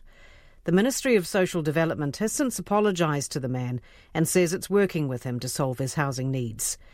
Sajay Singh has been living in his vehicle since moving out of a boarding house that WINZ was paying for but where he didn't feel safe. He recorded a phone call with his case manager this month in which he's told not to be fussy, to shut up, and to go rob a bank. Mr. Singh says he turned his life around in prison and the way he was treated by the case manager is degrading.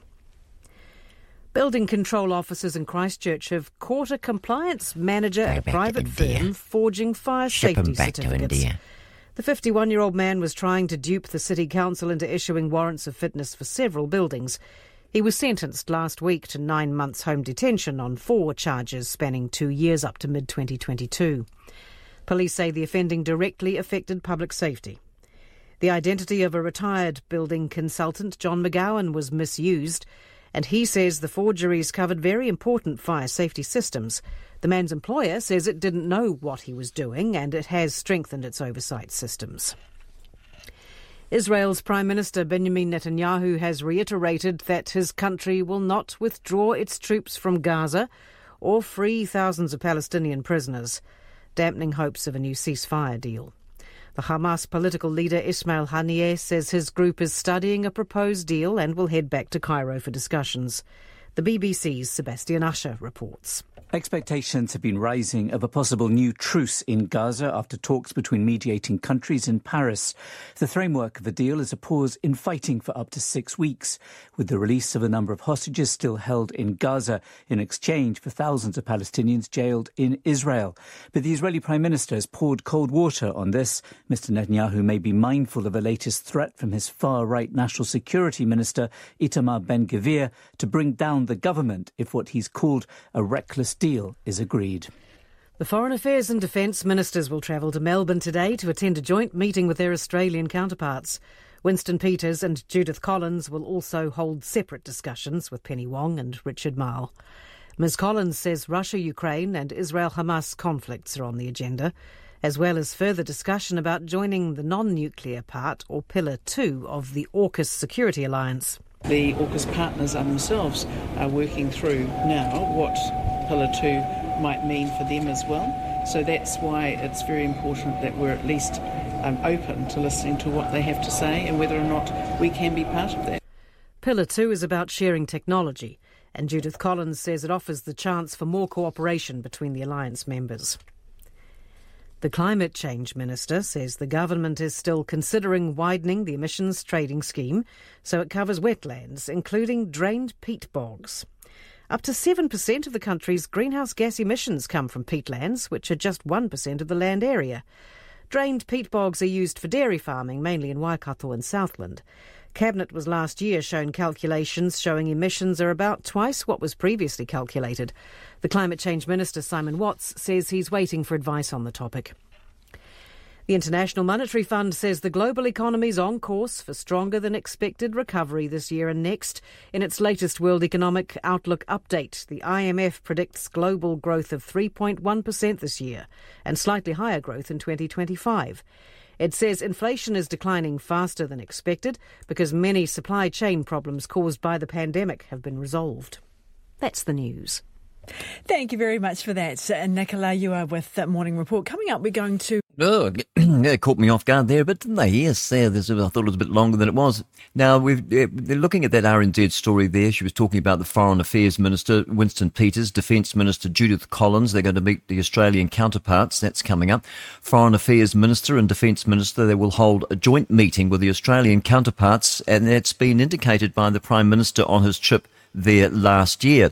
Uh, Prime uh, Winston Peters and Judith Collins are going to travel to Melbourne on Wednesday. That's today for the inaugural Australia and New Zealand Foreign and Defence Ministers meeting. Although Defence and Foreign Affairs Minister regularly meet uh, meet their counterparts, the government said that this type of joint meeting was the first of its kind. Uh, it would follow them to develop shared objectives and approaches to the interconnected areas of foreign policy, security, and defence. They plan to discuss international issues, including the AUKUS and the Russia Ukraine situation, and also also the Israeli Hamas conflict and the Houthi attacks on the in the Red Sea. Prime Minister Christopher Luxon has indicated on his visit to Australian Prime Minister Anthony Albanese in December in December that the two leaders were keen for their defence and foreign minister uh, foreign affairs ministers to hold joint meetings to ensure responses and are aligned and coordinated and mutually supported. He said, We will defend and advance the international rules based order. That's Christopher Luxon, the Prime Minister. In a statement on Wednesday, Collins said the meetings were a chance to align the strength response, uh, strengthen responses rather, align and, res- and strengthen uh, the international developments, particularly those in the Pacific and wider Indo-Pacific region. She said Australia is our only formal ally, and it's in our mutual interest to work together and support a stable, secure region. We're stronger and more effective together. Peter said that they would be identifying avenues through which to deepen our cooperation. In these increasing complex and challenging times, we need to prioritise our relationships with partners who know us and share our values. We should do that when we're looking at immigration. We should get people that you know share our values, don't you think? uh, in that respect, says Peters, there's no country more important to New Zealand than Australia and it will be a face to face meeting between Peters and Australian counterpart Penny Wong, and the second between Collins and her counterpart Richard Marles, who was also the Australian Deputy Prime Minister. Peters and Collins will also hold separate bilateral discussions with their Australian counterparts, and they are set to return to New Zealand on fri- Friday the 1st. And you can find a little bit out about that if you go to X and uh, follow Judith Collins.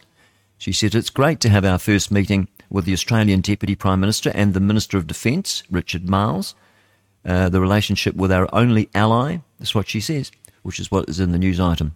And uh, there they are together, nice little photograph. I like I like Judith Collins. I think she's lovely. She was in partnership with a good friend of mine who's now living over in um, where is he? He's in Monaco. He's a restaurateur. His name's Domenico. Fantastic guy. Known him for years. He was he's had restaurants all over Auckland. The Italian job had them out at St Heliers. He had one on Jervois Road, and uh, he was in partnership with her. He said she was a great partner. That is Judith Collins. Now, things are sort of going on the blink here a bit. I'm trying to do a refresh, but it's not happening. Uh, oh, yeah, here it is. Now, we are, uh, so there's the news there. Uh, that's um, Radio New Zealand News. We're at News Hub at the moment. And uh, New Zealand fall, we had that one, didn't we? New Zealand falls in the corruption rankings. I don't think we're very good. We're behind Finland and, and Denmark, I think. At Wellington City Council, they're urging a pause in the cycleways to fix the leaky pipes. They've got 3,050 leaky pipes, and then something needs to be done about it. Now, a consistent risk for Kiwis are urged not to fish from the deadly Papanui Point after a man goes missing. Uh, this is Waikato News. It's not so good. We'll look at that. Let's have a look at that. All right. 25 minutes to 7. Uh, Department of Conservation, they are urging people not to fish from point uh, the, from the Waikato's Papanui Point after the man went missing. Uh, yeah, uh, the Coast Guard spot a plane. What have they done? I get rid of that video. A Coast Guard spotted plane has been searching for a man since yesterday around rocks on Waikato's west coast. They say that they continue to strongly urge people not to fish from the spot due to the consistent risk of slippery rocks and surging seas. Uh, that's uh, that's what the, Department of Conservation spokesperson told News Hub. The fishing spot near Raglan has claimed the lives of at least 24 people since 1980, including 15 rock fishers. The popular location is beautiful, but also ragged and incredibly dangerous. It's statistically one of New Zealand's worst kill zones, and yet still so accessible. More than 20 people have lost their lives fishing there. It is prone to rogue waves and help it along its way. Uh, wear a life jacket when you go fishing if you're on the rocks. You get marooned. What about those guys who got marooned on the rock the other day? There was a few of them had to be airlifted off. Uh, oh, they love it. They love doing uh, rescues. But anyway, they were they were okay. Now, when asked by News Hub how we can cut off access, see, what do you want to cut off access for? People should be allowed to go and risk their own lives if they want to. Of course they can. So oh, I just don't like all these rules and regulations. Someone gets killed on the beach, car flips over, which happens from time to time. Someone's killed, and they want to shut the beach. The Maoris want to do a rahui, or whatever it is, put something over the beach, and, and the councils want to shut it. It's all designed by the globalists to stop your freedom, freedom of movement, which is we, we have freedom of movement apparently under the Bill of Rights, but you know they ride, ride roughshod over that. They just don't want you having freedom. They want to get you used to the idea of them controlling what you do, where you go, and what you put in your mouth. They actually want to force you to actually have to take medical, which is in the Bill of Rights, says you can't force anyone to take any medical treatment and yet they did that with COVID, the jab, didn't they? They forced us. Either we got it, and then they turned around and said it was it was wasn't mandatory. What a flippin' lie! I don't know how they how they can stand. They can't even lie straight in bed. They're, they're so crooked. Crooked as a dog's hind leg, and uh, lie like a Persian rug, as my old mum used to say. she was good. All right, so that's that one there. So don't go. Just be careful, but you know, don't go stopping people from fishing on rocks. You've got no business. This is out. We we decide whether we want to take a risk or not. And you know, if people are silly, you know, it's terrible that they that's you know that they might get washed off the rocks and they might die. But on the other hand, you know, it strengthens the gene pool, doesn't it? You don't want too many stupid people. If you do too much for people, they they become silly. And what about that grandfather there? He's clever. Now I've got him somewhere. This is how to raise children. Have a listen. We'll have that in a minute, but we better play out a little bit for Sky News because we do take Sky News. 26 minutes away from 7.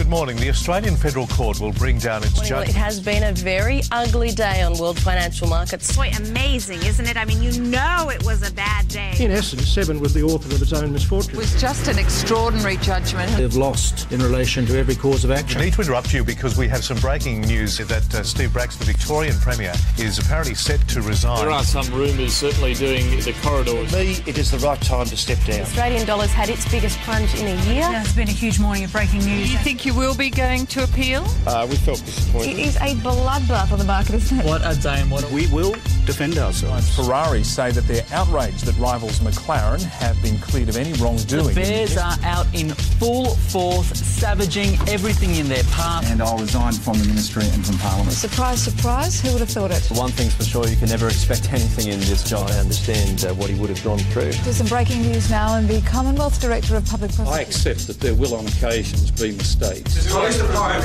We're waiting for the statement from Immigration Minister Kevin Andrews. He will be released into residential detention. This is a highly embarrassing backdown. $41 billion has been wiped off the value of the share market. Brady, it's been quite a remarkable session before. There's been a collision on a massive scale in Tokyo Bay, Japan, with a Greek freighter hitting.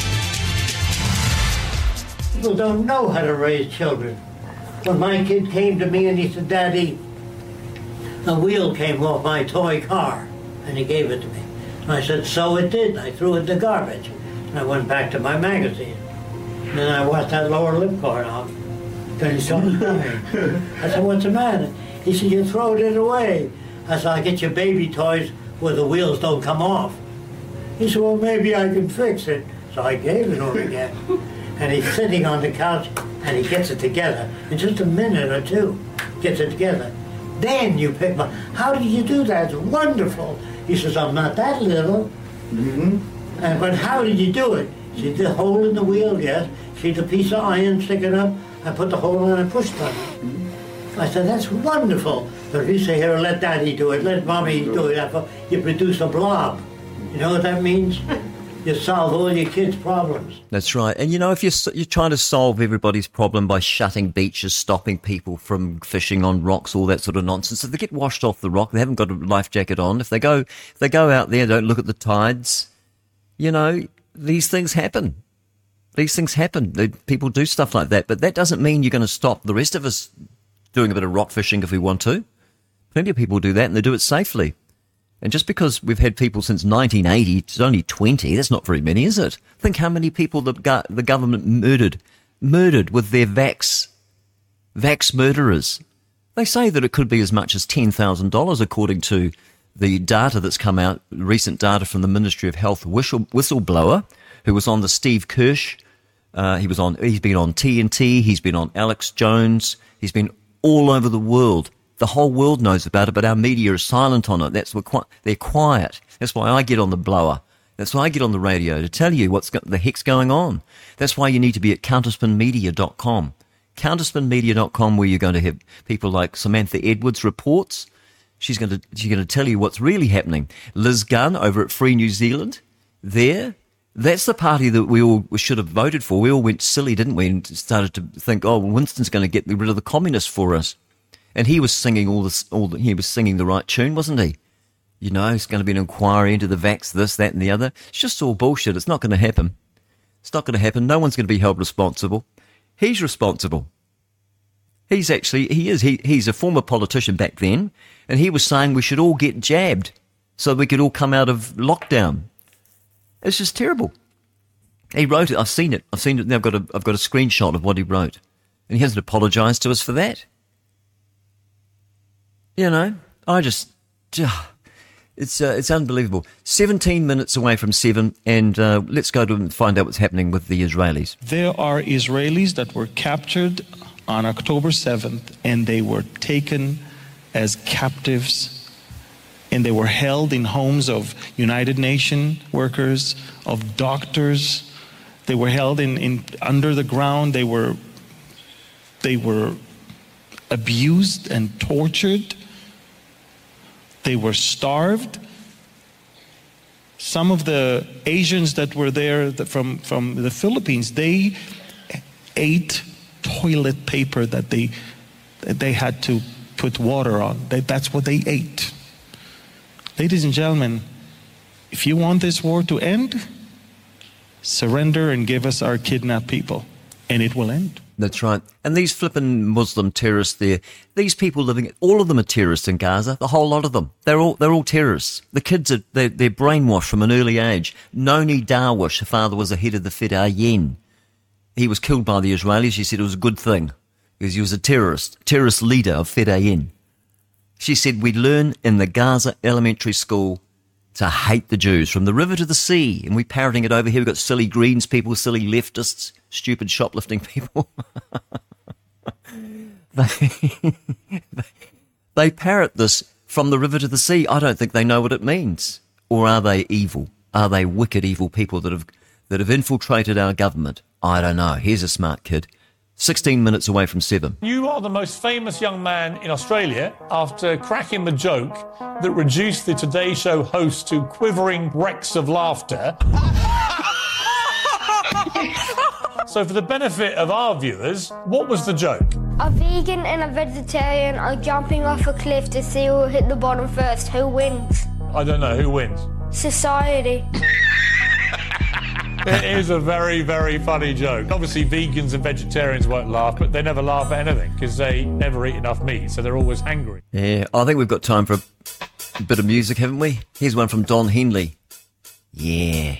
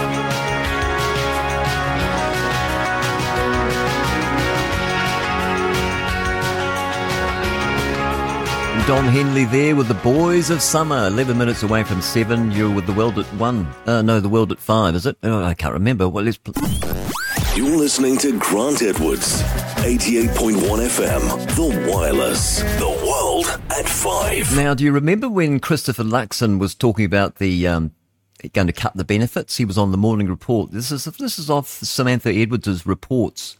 This is a little clip from that, just to remind you of our Prime Minister that he is a collectivist, and we'll hear from G. Edward Griffin in a moment as well. But, but Do you support cutting benefits to solo parents who don't vaccinate their children? Yes, I do. Why? Um, because it's about a notion of rights and responsibilities. If you want to be part of New Zealand and civil society, you have certain inalienable rights, but you also have responsibilities to actually for the collective. And For the what? For the collective. He's a collectivist, and we're going to find out what that means. Let's hear that again. the collective and, and helping the collective of New Zealand. There is no such thing as a collective. We're all individuals, Chris. You realise that? You're believing in nonsense. You haven't looked into it deeply enough because I don't think you're a very deep thinker. I think you're just a someone that wants to be a, a politician. You see, the people from New Zealand loyal, they don't want to be politicians. They just want to serve their country. They want to be loyal to us. That's why we vote NZ loyal. That's why about 30,000 of us that had the brains enough to not vote for Winston Peters and put our vote towards New, uh, Liz Gunn's New Zealand Loyal Party and the 33 other incredible people that don't want to be politicians. You don't want, we don't want politicians. We want people that love New Zealand. Why just target solo parents and probably solo mums, really, if we're talking about it? Should that be It's not extended? Should it, should it be extended to cutting working for families benefits? It, it, yeah, it should. Yeah, it should.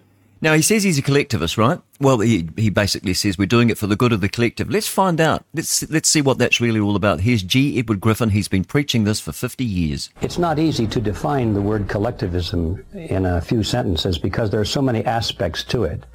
But it is easy enough to recognize a few of the major aspects, and you'll recognize it. One of the major aspects of collectivism is that it's based on the principle that the individual must be sacrificed, if necessary, for the greater good of the greater number. You'll find that under all forms of collectivism, whether it be Nazism, communism, fascism, socialism, or neoconism, or whatever you want to do. All of these forms of collectivism have that fundamental uh, philosophy or ideology beneath it. And they actually, you know what else they did? They'll, they'll actually uh, sacrifice your job as well for the good of the collective. In other words, if you don't take the jab, you, you don't have a job. Oh, there's a rabbit. Oh, it's a big one. And I'll be back in a minute. Now, that sounds pretty good to many people. It sounded good to me when I was in school and learning about the greater good of the greater number. After all, uh, we've been taught that we live in a democracy and therefore the majority should rule and all of these things which sound very good if you don't probe too deeply. And so many people think that that's a good concept, but it's a terrible concept when you when you follow it to its roots, because you see, there's no such thing as a group. A group doesn't really exist. It's it's all in the mind. Uh, the the word group is an abstraction. It it symbolizes in our minds the concept of many individuals, but group does not exist by itself. You cannot touch a group. You can touch individuals only. It's similar to the concept of the word forest. You can look at a forest, you say, well, I'm looking at a forest, but you're not. You're looking at trees. They're only trees. And so the word forest is this abstraction for the concept of many trees. And the same thing is true in social structures. The word group is a very deceptive word. We think that the group somehow has rights. Well, since there is no such thing as a group, we're really dealing with the concept of of many individuals having somehow more rights than uh, than a smaller group of individuals, and so uh, that really, if you follow it all the way to its core, is a question of mathematics. Uh, the collective is, is based on the substance uh, that uh, three people um, really have the right to tell two people what to do regardless because there's three against two. And once you boil it down to the issue of mathematics, it falls apart because um, human rights are not based on mathematics. Uh, I know we don't have time for a lot of this, but something that just occurred to me this morning when I was thinking about this concept. Uh, they say that the uh, the greater good of the greater number is is accomplished by giving the larger number the right to dictate to the smaller number. But when you think it through, it's just the opposite. Let's suppose that you had uh, uh, four different elements in society. You had a group called uh, red, a group called green, a group that's blue, and then a smaller group that are purple. The red, green, and blue represent different classes or groups of society, and the purple ones are the administrators, the government officials, the police, the courts, and all of the bureaucrats and the politicians that are going to regulate this great society. So you say, well, a group, uh, the first two groups, red and green, uh, decide to take all the property away from blue. And that's certainly for the greatest good of the greater number because red and green is a greater number than blue. So if that's your point, then finally the greater good of society has been served in that uh, equation. But now the next time around, uh, green and blue decide to take away the property of red. And you say, well, in that instance also, the greater good of the greater number has been served.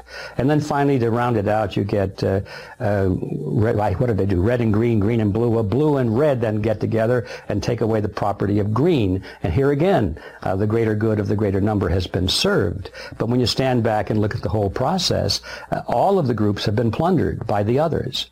And you might say, well, it all evens out, doesn't it? No, it doesn't because there's a fourth group, the purple. And every time there's a plundering action going on, the purple wind up with a pretty good share of the action just for their administrative services. And so when you follow it all the way through at the end of this process, all of society has been damaged by this greater good for the greater number concept, you see. The only greater good for the greater number really comes from the concept of individualism when you deny the majority to, to take away the rights or the property of the minority. If you hold up the individual as the supreme element in society instead of the group, under that philosophy, under that ideology, now you do actually have the greatest good for the greatest number. Take a chance. I'm the first in line. Honey, I'm still free. Take a chance on me. If you need me, let me know. Gonna be around. If you got no place to go when you're feeling down. If you're all alone,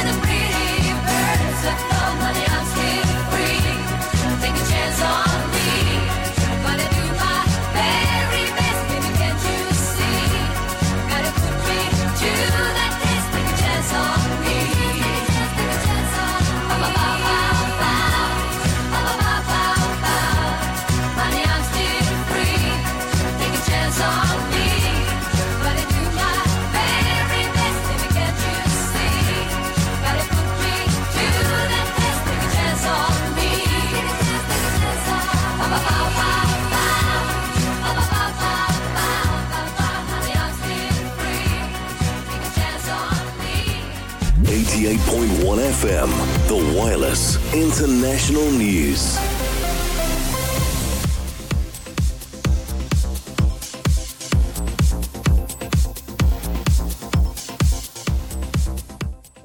The episodes at TNTRadio.live. Now, TNT Radio News.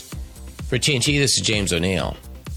A New York Times report citing a classified Israeli government document has alleged the involvement of several United Nations Palestinian Refugee Agency UNRWA or UNRWA employees in the kidnapping of Israelis and assistance to Hamas during the attack on October 7th. The report claims that out of the 12 UNRWA employees implicated, seven were teachers, two were employed in other capacities at UNRWA schools, and three others held positions as a clerk, social worker, and storeroom manager.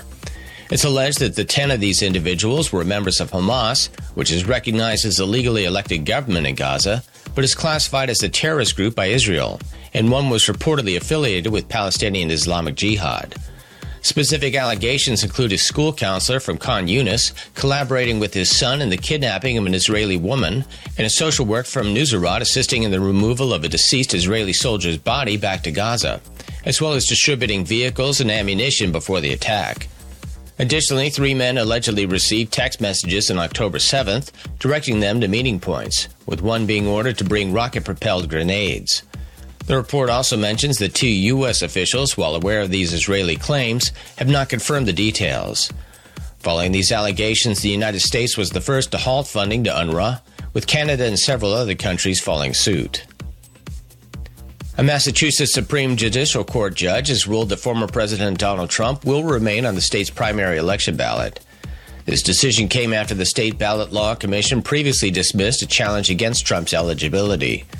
The challenge was based on Section 3 of the 14th Amendment, which prohibits individuals from holding federal office if they've previously sworn to support the Constitution but then participated in insurrection or rebellion.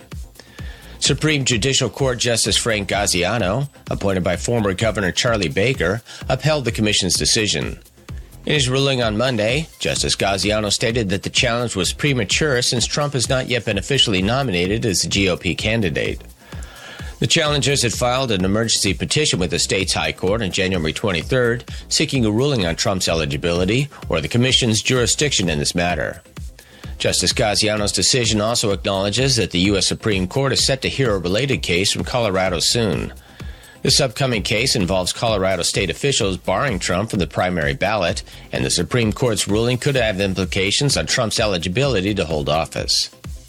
President Joe Biden is contemplating various response measures to a drone strike attributed to an Iran backed terrorist group that resulted in the deaths of three U.S. Army reservists and injured 40 others in Jordan on January 28th.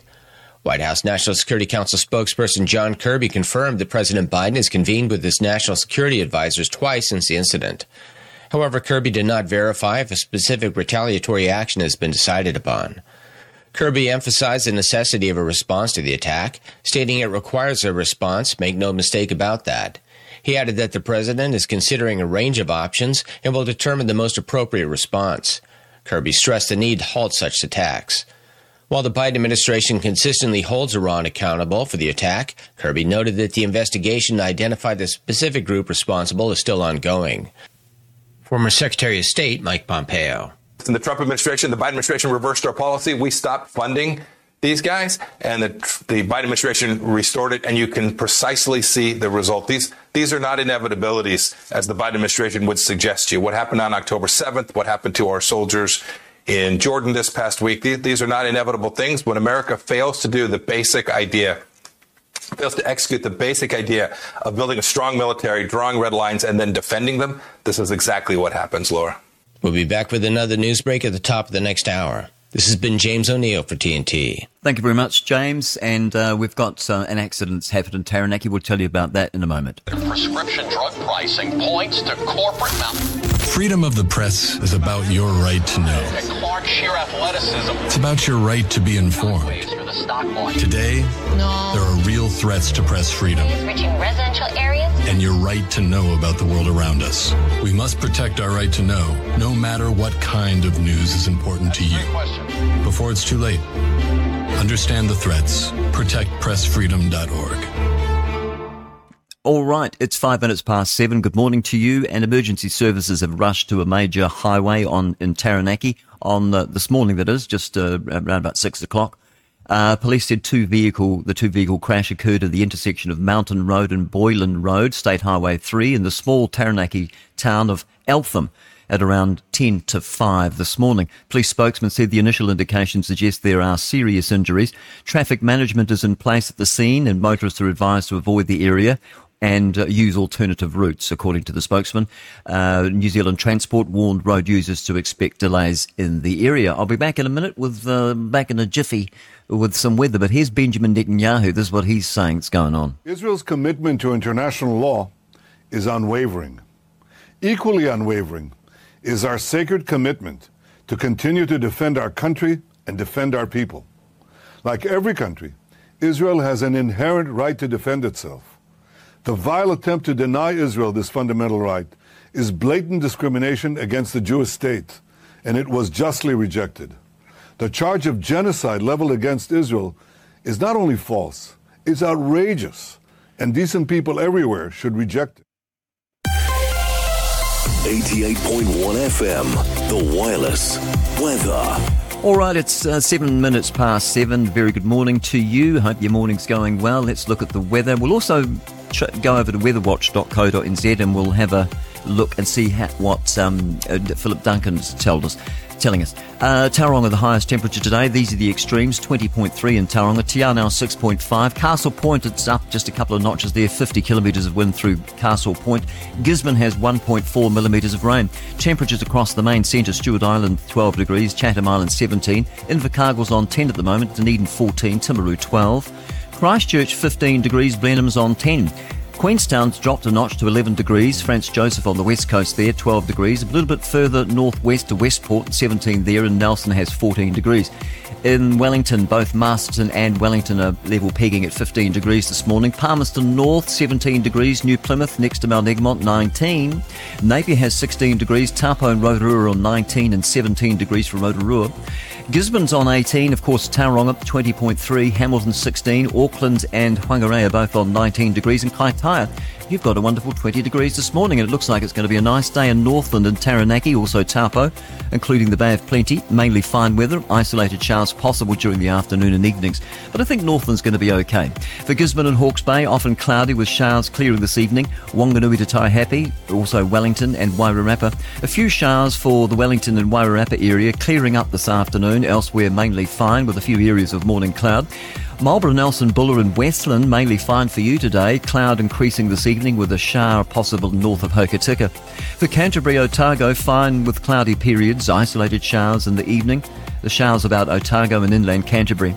For the Southland area and also Fiordland, mainly fine weather at first, but rain developing this evening. And the Chathams, you've got periods of rain. The extended forecast for Thursday in the North Island, mostly fine weather, a few afternoon showers in the east, late showers for Taranaki and Kapiti. Uh, South Island tomorrow, scattered showers spreading north uh, throughout the day and late rain for Fiordland. On Friday, expect rain spread, spreading up the South Island to the lower North Island. Showers farther north about the North Island, but remaining fine towards Gisborne and Hawke's Bay. Gale force northwesterly winds through Cook Strait as well. You can expect a bumpy ride, a rolly ride all the way down to Picton. In Gisborne, yeah, yeah. Uh, on Saturday, shower, Gisborne, or the East Cape, I suppose that's pretty rocky, isn't it, going around there? Haven't been around there, but I've heard some horror stories. On Saturday, uh, Saturday you can expect showers for most, uh, frequent and heavy for the western regions from Taranaki southwards, easing later in the day. Gale westerlies possible about the western regions in the North Island for um, right up to from Auckland southwards. And the extended forecast for the Chatham Islands showers with light northeasterly winds on Thursday. And then you've got rain with southwesterly change. You've got gales developing during the fri- during Friday with you've got the winds turning northwesterly and becoming strong, possibly gale force as well. Uh, all continuing right through Saturday. That is the weather and extended weather forecast. It's 10 past 7. With your help, we can continue to fight for freedom, reach new audiences, and bring important information to the public free of charge. This is not possible without your generosity. Join our quest for the truth and our freedom and donate today. Simply go to tntradio.live. Oh, I better turn the mic on. Uh, did you hear that story of, of RNZ that, about an hour ago? I think it was. Uh, work and income case manager tells his client to go and rob a bank. Sajar Singh, I don't know where he's from, uh, Fiji or India or somewhere. He told he was told to shut up, and that he shouldn't be fussy during a call about accommodation. Yeah, that's right. Oh, well, I agree with the, case manager there, but you know how they can make things sound worse than they really are. The Treaty of Waitangi Articles Principles change uh, the detail. That's the detail. That's a, I don't know if it's a podcast or I'm not sure what it is. Over at rnz.co.nz, you'll find it under the Treaty of Waitangi Articles Principles changes, the detail, uh, revisiting the principles of the Treaty of Waitangi would have wide-ranging effects whether we get legislative changes or not. Don't think we need to change it. Just just read the words on the page. They have English words have meanings, and forget about the Maori interpretation of it because that could mean anything. The government pushes out police recruitment time. The coalition agreement between National and New Zealand First said parties would commit to training no fewer than 500 new frontline officers within the first two years. And disguised Israeli forces killed three militants. Three, they're not militants. They're they're flipping Muslim terrorists. Let's tell tell people what they are. They follow the Quran to the letter. Uh, they're, they're not backslidden ones like some of the ones we've got here, although they might not be. They might be just sort of like a cell group waiting to attack us, you know, when we're in the queue, it, it, waiting for, you know, KFC or uh, McDonald's or something waiting there, and then they'll come in with their AK 47s. I don't know where they'll get them from. or they'll stab you to death. They love knives, don't they? The Muslims, they love knives. Anyway, commandos, Israeli commandos dressed as medical workers and, and Muslim women for an operation that witnesses, uh, uh, what are they, witnesses and authorities say, yeah, well, they're good. That's what they've got to do. You don't, you don't piss about with the Israelis, boy. I'll tell you what. Look what happened to all those people uh, uh, that they came after. The uh, the SS people, they went to Argentina. The rest of people took them back. Very clever, very skillful. What about when um, Idi Amin had these people uh, held up there? They had all these hostages over in Africa there, um, and the Israelis came in. They flew on these friendships low flying, flew low, below the radar. They came in. They even bought, what did they bring? With friendships, and there were some other, I think, cargo planes. They had um, limousines. it's, it's, amazing. That's and um, Entebbe. You want to check that one out on YouTube as well. Now, Biden, what does he say? He says that he's decided U.S. responses to Jordan attack. He's decided on that. Uh, I'll tell you about that in a minute.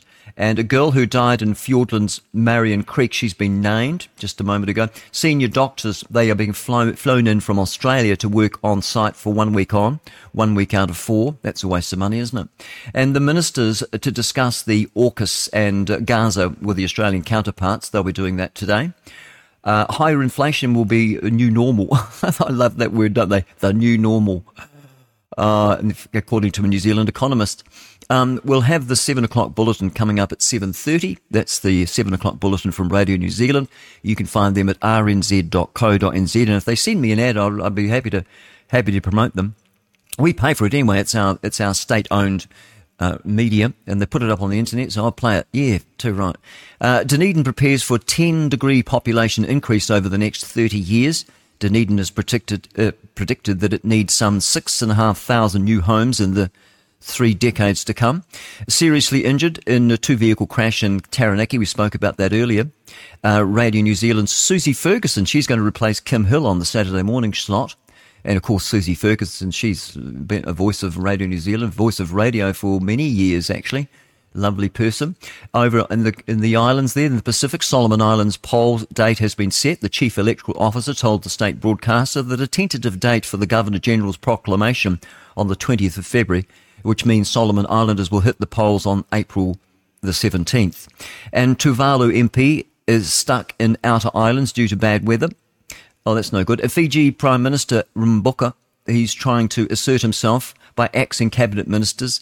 Uh, Stephen Ratuva. They're going to act. That's what they're going to do. And uh, in sport, Alice Robinson. Good on you, love. Alice Robinson medals again at the Giant Slalom World Cup. Queenstown's Alice Robinson finishes second at the FIS IS Giant Slalom World Cup in Italy. Fantastic. Black Caps keeper shakes off injury for South African series. And Rugby World Cup clock up billions of viewing hours. Really? Oh, clock's up billions of viewing hours. I wonder what that'll be on. What will that on? Let's look. The 2023 Rugby World Cup held in France had a 19% viewership growth from 2019 edition, becoming the most viewed rugby event of all time according to World Rugby. The event, held in September and October, clocked up 1.3 billion viewing hours across linear and non-linear broadcasts, a 30% growth from the last World Cup held in Europe in 2015 in England. Uh, of the total viewership, 85% came from free-to-air TV broadcasters, while streaming platforms accounted for 5% of the total viewership. World Rugby teams up with the free-to-air broadcast partners in most markets to showcase the best of rugby to as many fans as possible, according to World Rugby. That's what they said in a statement. Eight out of the 11 markets surveyed saw strong viewership growth from since 2015, despite a general decline in linear TV globally. Internationally, no such thing as a globe, is it? No, no, that's right. No, I believe I believe that um, fellow from uh, John McClone. He was a um, 21 year veteran U.S. Navy navigator, and he's a flat Earth. He convinced me that we're on a flat Earth. But anyway, getting back to the story about sport, Italy had 70% growth in viewership compared to 2015 edition, while the viewership in the US more than doubled. Japan was the country with the third largest viewership despite many matches kicking off late. Although the numbers marked a decrease from 2019 edition they that they hosted themselves. Japan's group stage matches against Argentina and Samoa, which kicked off at 7:45, quarter to 8 uh, in the country, and clocked in 33 million view hours, viewing hours each. Wow. The highest for do- domestic broadcast. And Alan Gilpin, he said, I will continue to work with our broadcast partners to enhance the viewing experience, especially for new audiences, according to the CEO of Rugby, World Rugby, Alan Gilpin. That story is brought to you courtesy of rnz.co.nz, and they've stolen it from Reuters. All right, what other news? Let's go over to AP. Um, uh, I think, what are they, what's AP now? AP News, you'll find them, apnews.com. Associated Press, Israeli military says it destroyed a cemetery and a mosque in Gaza to root out Hamas Muslim terrorists. The network, Israeli moves forward in the ground and air campaign in Gaza. Uh, the military's destruction of holy sites has drawn staunch criticism from the Arabs uh, and the rights groups as well, the leftist, they, they're not rights groups, they're leftist groups, and they're not right, but they are, you know, human rights, so-called, but they don't really, it's not really. I mean, you dig down deep, it's, they, they want to take away your human rights and take away your property as well. 17 minutes past seven. So they're all upset about the, uh, this assault on our cultural heritage. Well, Gaza belongs to the Jews. If you read your Bible, if you read Ezekiel 36, if you actually read the Bible and believe the words on the page, you'd know that it actually belongs to the Jews. Doesn't belong to the Arabs. They've got Arabia. Now, other news. A Ukraine's strike on target inside Russia hurt Putin's effort to show that war isn't hitting home. Brazil faced calls from reparations wrangles with its painful legacy of slavery, apparently. Yeah, well, the Muslims are good at slavery too. They used to capture the African slaves and then they'd sell them to the British and the Americans and whoever else needed them. And then you also had the Arabs themselves. They were in the Barbary Coast. They were actually um, uh, turning people that were on their way to America from you know from Europe to America. Uh, they were capturing those ships and turning those people into slaves as well. So slavery's been around. Of course, slavery in the Bible. People like to say the Bible the Bible condones slavery. Certainly doesn't. Man stealing. No, def- definitely not. And people confuse an indentured servant which we have when you go and join the military, you know, in New Zealand and in Australia and also in Canada and United States. If you're indentured servant, they've got to train you, and as a result, you've got to stick with them and you know, do it two or three years after they've fully trained you if they're going to invest in you. That's called indentured servitude, and that's what happened in a lot of a lot of the stories we hear in the Old Testament. Just indentured servitude, nothing more, nothing less. Not man stealing. That's that's against the the Bible. Uh, Israeli military. Now, what have they done? Now, no, so, and we'll look at the region. So we'll go to Europe first of all. We're at apnews.com, I think. Yes. And uh, France's government, they have announced new measures to calm the farmers They've got they're protesting at the moment. They've got barricades up that's squeezing Paris. Europe's economic plan drags on with zero growth at the end of the last year, and the Euro- European Union they move towards using profits from frozen Russian assets to help Ukraine, but very slowly. Spain's lawmakers are to to vote on a hugely diversive amnesty law for. Uh, Catalan Catalan separatists. I'm not sure who they are. Former over to Asia now, and former Pakistani Prime Minister Imran Khan. He gets 10 years prison sentence to so that he can't be involved in the election. Great cricketer. I heard him on the Leighton Smith show once back in the 80s or 90s. I don't know, all the decades get run into one. I can't remember. But I heard him then. He was lovely, lovely man, f- former Prime Minister and a fantastic quick cricketer. Hong Kong begins work on its own national security law years after a similar law crushed dissent. Oh, they're terrible over there. They don't like you. You got no freedom over there. Not used to. Used to when the British had it, and then they gave it back to them. Why did they do that? Uh, police in Sri Lanka they used tear gas to disperse opposition protests against dire economic conditions. And Kishida says he's determined to break Japan's ruling party from its practice of money politics. Over to Latin America now, and Haitian judge seeks to interview widow of slain president in the leaked arrest warrant obtained by uh, Associated Press. House Repres- uh, Republicans they are taking key votes towards uh, impeaching Mallorca's Mayorkas as a border becomes 2024 campaign issue. Colombia and the National Liberation Army re- rebels, they've extended the ceasefire for a week as talks continue. And Indonesian police arrest three Mexicans after a Turkish tourist is wounded in an armed robbery in Bali. That's Asia. Move Latin America. Oh, I would have thought it's in Bali. That's Asia, isn't it? Got, they've, got them on the wrong column. In the Middle East, Israeli military operation destroys the Gaza Gaza cemetery. I just talked about that before. They've um, Israel says Hamas used the site to hide the tunnel, hide, hide in a tunnel.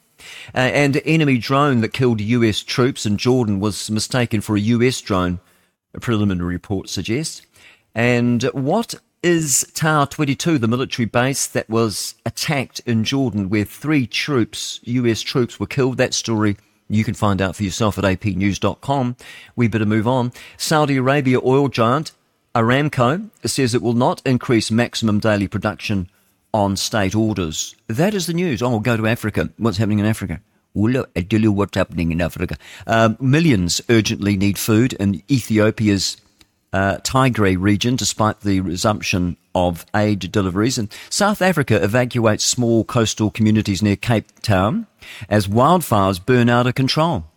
Uh, an auction of Nelson Mandela's possessions is, is suspended as South Africa fights to keep them. India's Navy rescues a second Iranian flagged fishing vessel hijacked by Somali pirates. And global anti corruption efforts are faltering, partly due to a decline in justice, according to a survey. Over to US news now, and shock, grief, and mourning for three Georgian based US soldiers killed in the Middle East drone strike. Ohio could begin nitrogen gas executions under the bill, backed by the state's Republican Attorney General. They killed that guy this week, wasn't it? What was his name? I can't remember his name.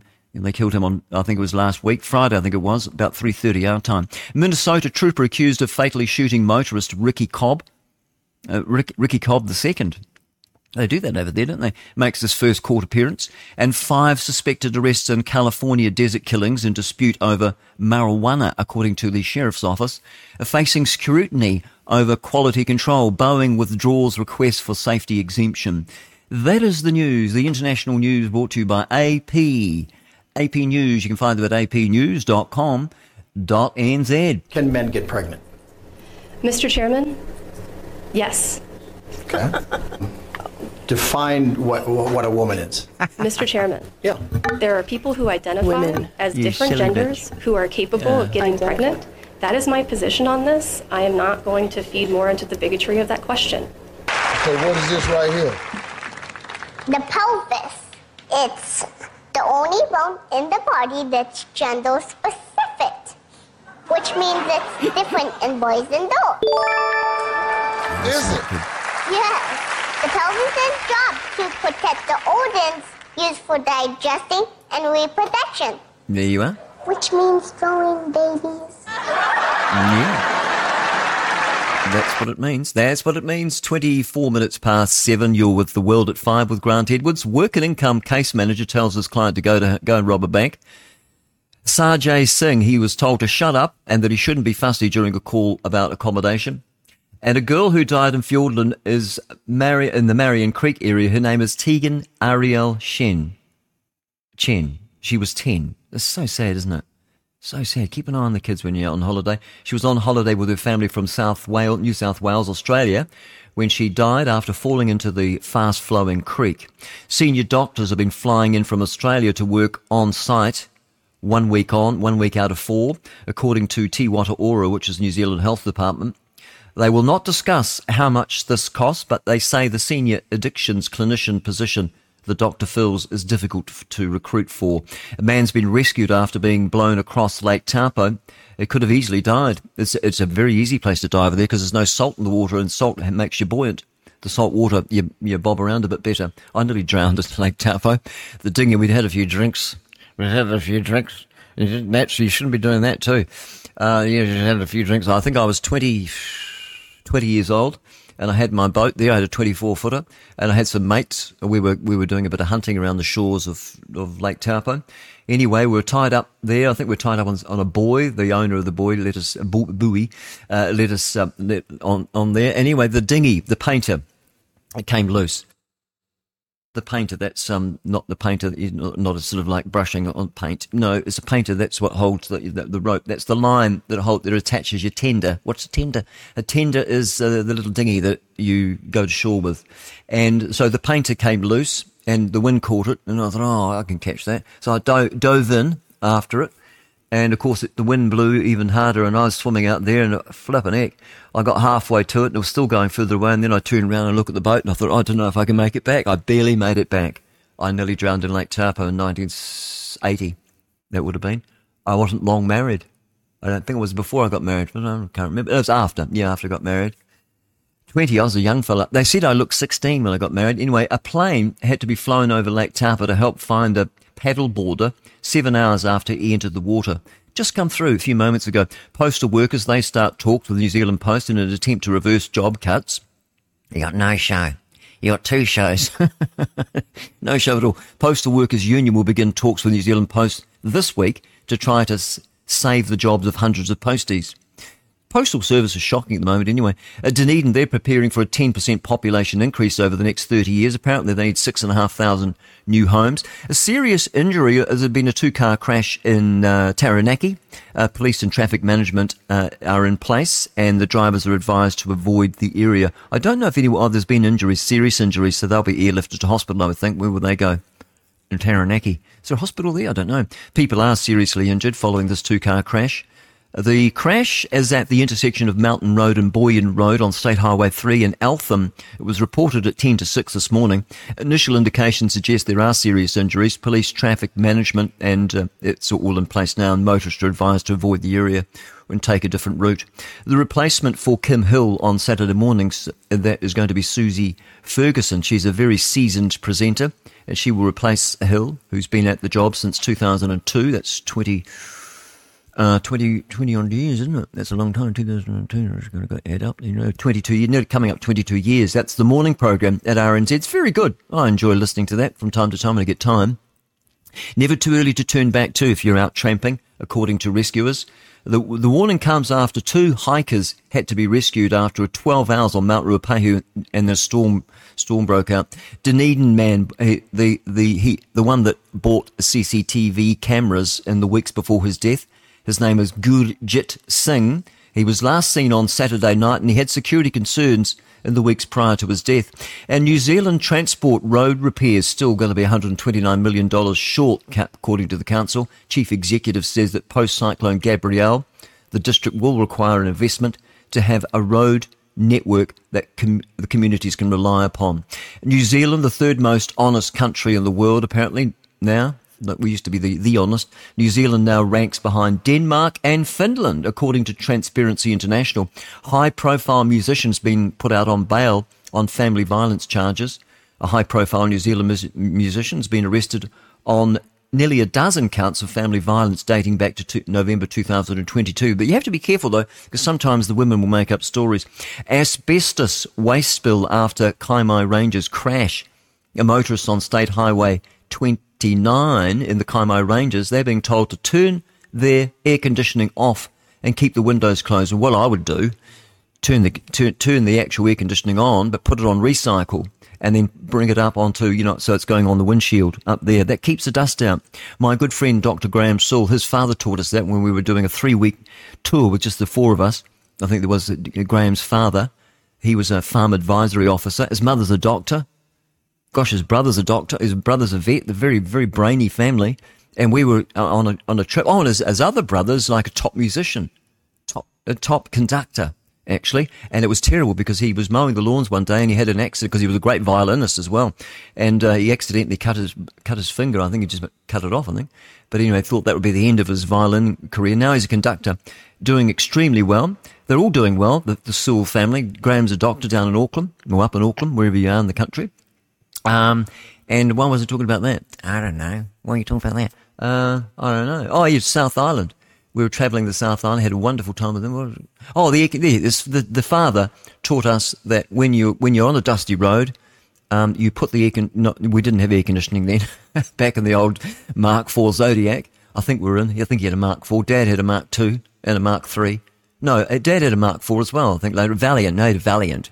AP6 or something like that. But anyway, you you put you put the um, no air conditioning, but you just put the um, on recycle and then put it up so that it goes over the window instead of you know blowing in your face, and that keeps the dust out. So yeah, so don't don't switch the air conditioning off. Just put it on recycle. Just move it across so you haven't got fresh air coming in. That was silly to tell them that, wasn't it? Just you ring me up if you want to know. 021 732 423. There's a number if you want to text through. If you've got any news for me, let me know. Tragedy strikes again for Auckland Zoo's Sumatran Tigers. A Sumatran Tiger Club recently, a cub rather, not the club. Is there a club? No, no. No, it's a cub. Is recently injured at the Auckland Zoo and had to be euthanised. Oh, that's a shame.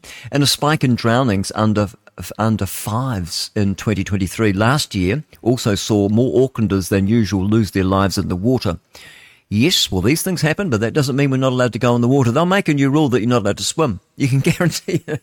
You can guarantee it. These flippin' collectivists, well, it's for the good of the group. We will stop you swimming. There we are. It's for the good of the forest. Never mind your individual rights. No, they can fly out the window. All right, 28 minutes away from 8 o'clock, and then that's going to be my lot. Um, Kainga Ora, they, I don't know what they are, I can't remember. Oh, housing. Yeah, Nelson, it's, they're, they're pushes, pushes, Aura pushes ahead of Nelson Development. What's happening there? Well, I'll tell you. It's expected to provide up to 36 homes across two three-story buildings. Uh, this is this um, smart cities, isn't it? Three story buildings. What do you put them in there for? No one wants to live in a high rise building. It's not good for you anyway. You should be have your feet on the ground. How do you expect to be earth? You have to run an earth wire up to the top and attach it to your foot when you're lying in bed at night or something. You just you got to get outside. Get your shoes off. Get those shoes that are probably really bad for you anyway. Get out in your bare feet and go out and piss on the lawn or something. You know, make yourself useful. Try look for a lemon tree next to the lavatory. Uh, yeah, but don't, yeah. Okay, local authorities, they're concerned about who might move in. Oh, I would be too. Gosh, yeah, flipping heck, I'll say. Um, they're expected to provide up to 36 homes. Yeah, yeah. Uh, there we are. And Waimea, the community dam full of full to capacity after recent rainfall. That's good, isn't it? Waimea community dam now full. Uh, rainfall in Tasman that's filled the reservoir, which was, uh, they were a bit worried about that for a while there. And members of parliament worries a hospital rebuild will guinea pig will be will be guinea pig for privatisation. Rachel Boyack is worried the Nelson Hospital redevelopment could be used as a test case when it comes to privatising health infrastructure. Yeah, we don't want that. We've got to have we've got to be in control of our own health. I don't think go go don't go see doctors. The worst thing you can do is go and see a doctor because they'll just overprescribe you. They, they, you know, they do. They tell you you've got something wrong. They say we've found something, and that screening too, that mammogram, that, that's a, that's an absolute scam. That is, make a lot of money out of that. And so are the CT scans, which they give you 200 times. You get, you're going to have one CT scan, which is going to cost you about 1600 bucks, or cost the, cost the government, cost us. The government doesn't pay. We pay, taxpayer. One CT scan, the CAT scan, that is equivalent to, on average, 200 chest x-rays. So don't have, if you didn't have um, cancer, uh, if you're going in to check to see if you had cancer, if you didn't have it before you went, you will have it after a series of CAT scans. Stay well away. Water restrictions ease in Nelson after the weather. The current weather supply is at high levels, higher levels than anticipated. Well, that's good, getting a bit of rain. Motueka, what's happening there? Lovely down there. Who needs snow when you have hops? Oh, yeah, great. Tranquil, tranquil um, Motueka now has traffic lights and a cinema, but still retains a certain charm says uh, former uh, resident Simon Roit, looks like. No, oh no, we keep on going there. You can read down the bottom there. We're getting into old news, aren't we? Oh no, it's not that old. That's Radio New Zealand. What's happening over at New Zealand Herald? I'll do a refresh there, and it's 26 minutes away from 8. 26 to 8. Heartbroken volunteers quit beach after Auckland Council takes away their happy place. Oh, what have they done? Let's see what they've done. Uh, Chris Mariner, he's um, got this one. North Shore couple who worked for over a decade to maintain one of Auckland's most popular beaches is heartbroken after Auckland Council removed their toy library and lost and found service from Long Bay. Auckland City Council acknowledged they moved non-compliant signage, but have extended their thanks to the couple and expressed a desire to find a way forward. Well, that's nice. Janine and Philip looks like Oxius. They live near Long Bay Regional Park. It's lovely up there. Except don't stay too long kissing your girlfriend because they'll lock the door on you and then you'll be there all night. You'll have to walk along the beach to get out and come get the car the next day. Uh, yeah, that's what we found anyway. or your boyfriend. Oh dear. Uh, anyway, they're going to visit every morning that, to pick up rubbish. And what do they do? And they remove discarded items from the beach that we left there the night before. Lost it when we were kids. Uh, lost and found. No, we were good. We put things in the rubbish bin. Back then they had rubbish bins. Now they say, you know, quite often they say, you know, they have no rubbish bins. Like you go to the islands in the Hauraki Gulf, there's no rubbish bins anymore. You got to take your rubbish back with you. And some people don't do that, do they? Anyway, they've set up, what have they done? They've lost and found. They set up, marked with a handmade sign. So let's set up a toy library for the beach toys left behind. Oh, that's a good idea. And uh, yeah, there we are. And that's that. Um, isn't that lovely? So that, anyway, hopefully they can work with the council. That's Janine and Philip uh, Oxenius, looks like. There they go. And yeah, that poor little four week old tiger, uh, Auckland Zoo cub, had to be euthanized. Pretty little thing. Cute, eh? Until they grow up and eat, eat you.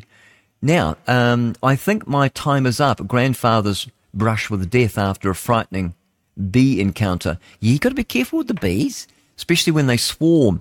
Cherie Howie's got this story over at newshub.co.nz. Oh, no, NZ Herald, I beg your pardon.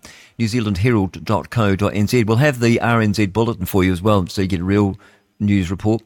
Um, he had a, a, a, a knotty noggin, a hobbled hand that was not on a, on a collision course, well, and was on a collision course with two bees whom venom would unexpectedly leave Great Barrier Island grandfather Sean Point, or Pont, uh, fighting for his life almost 100 kilometres from the nearest hospital. Yes, but we've got the Westpac helicopter.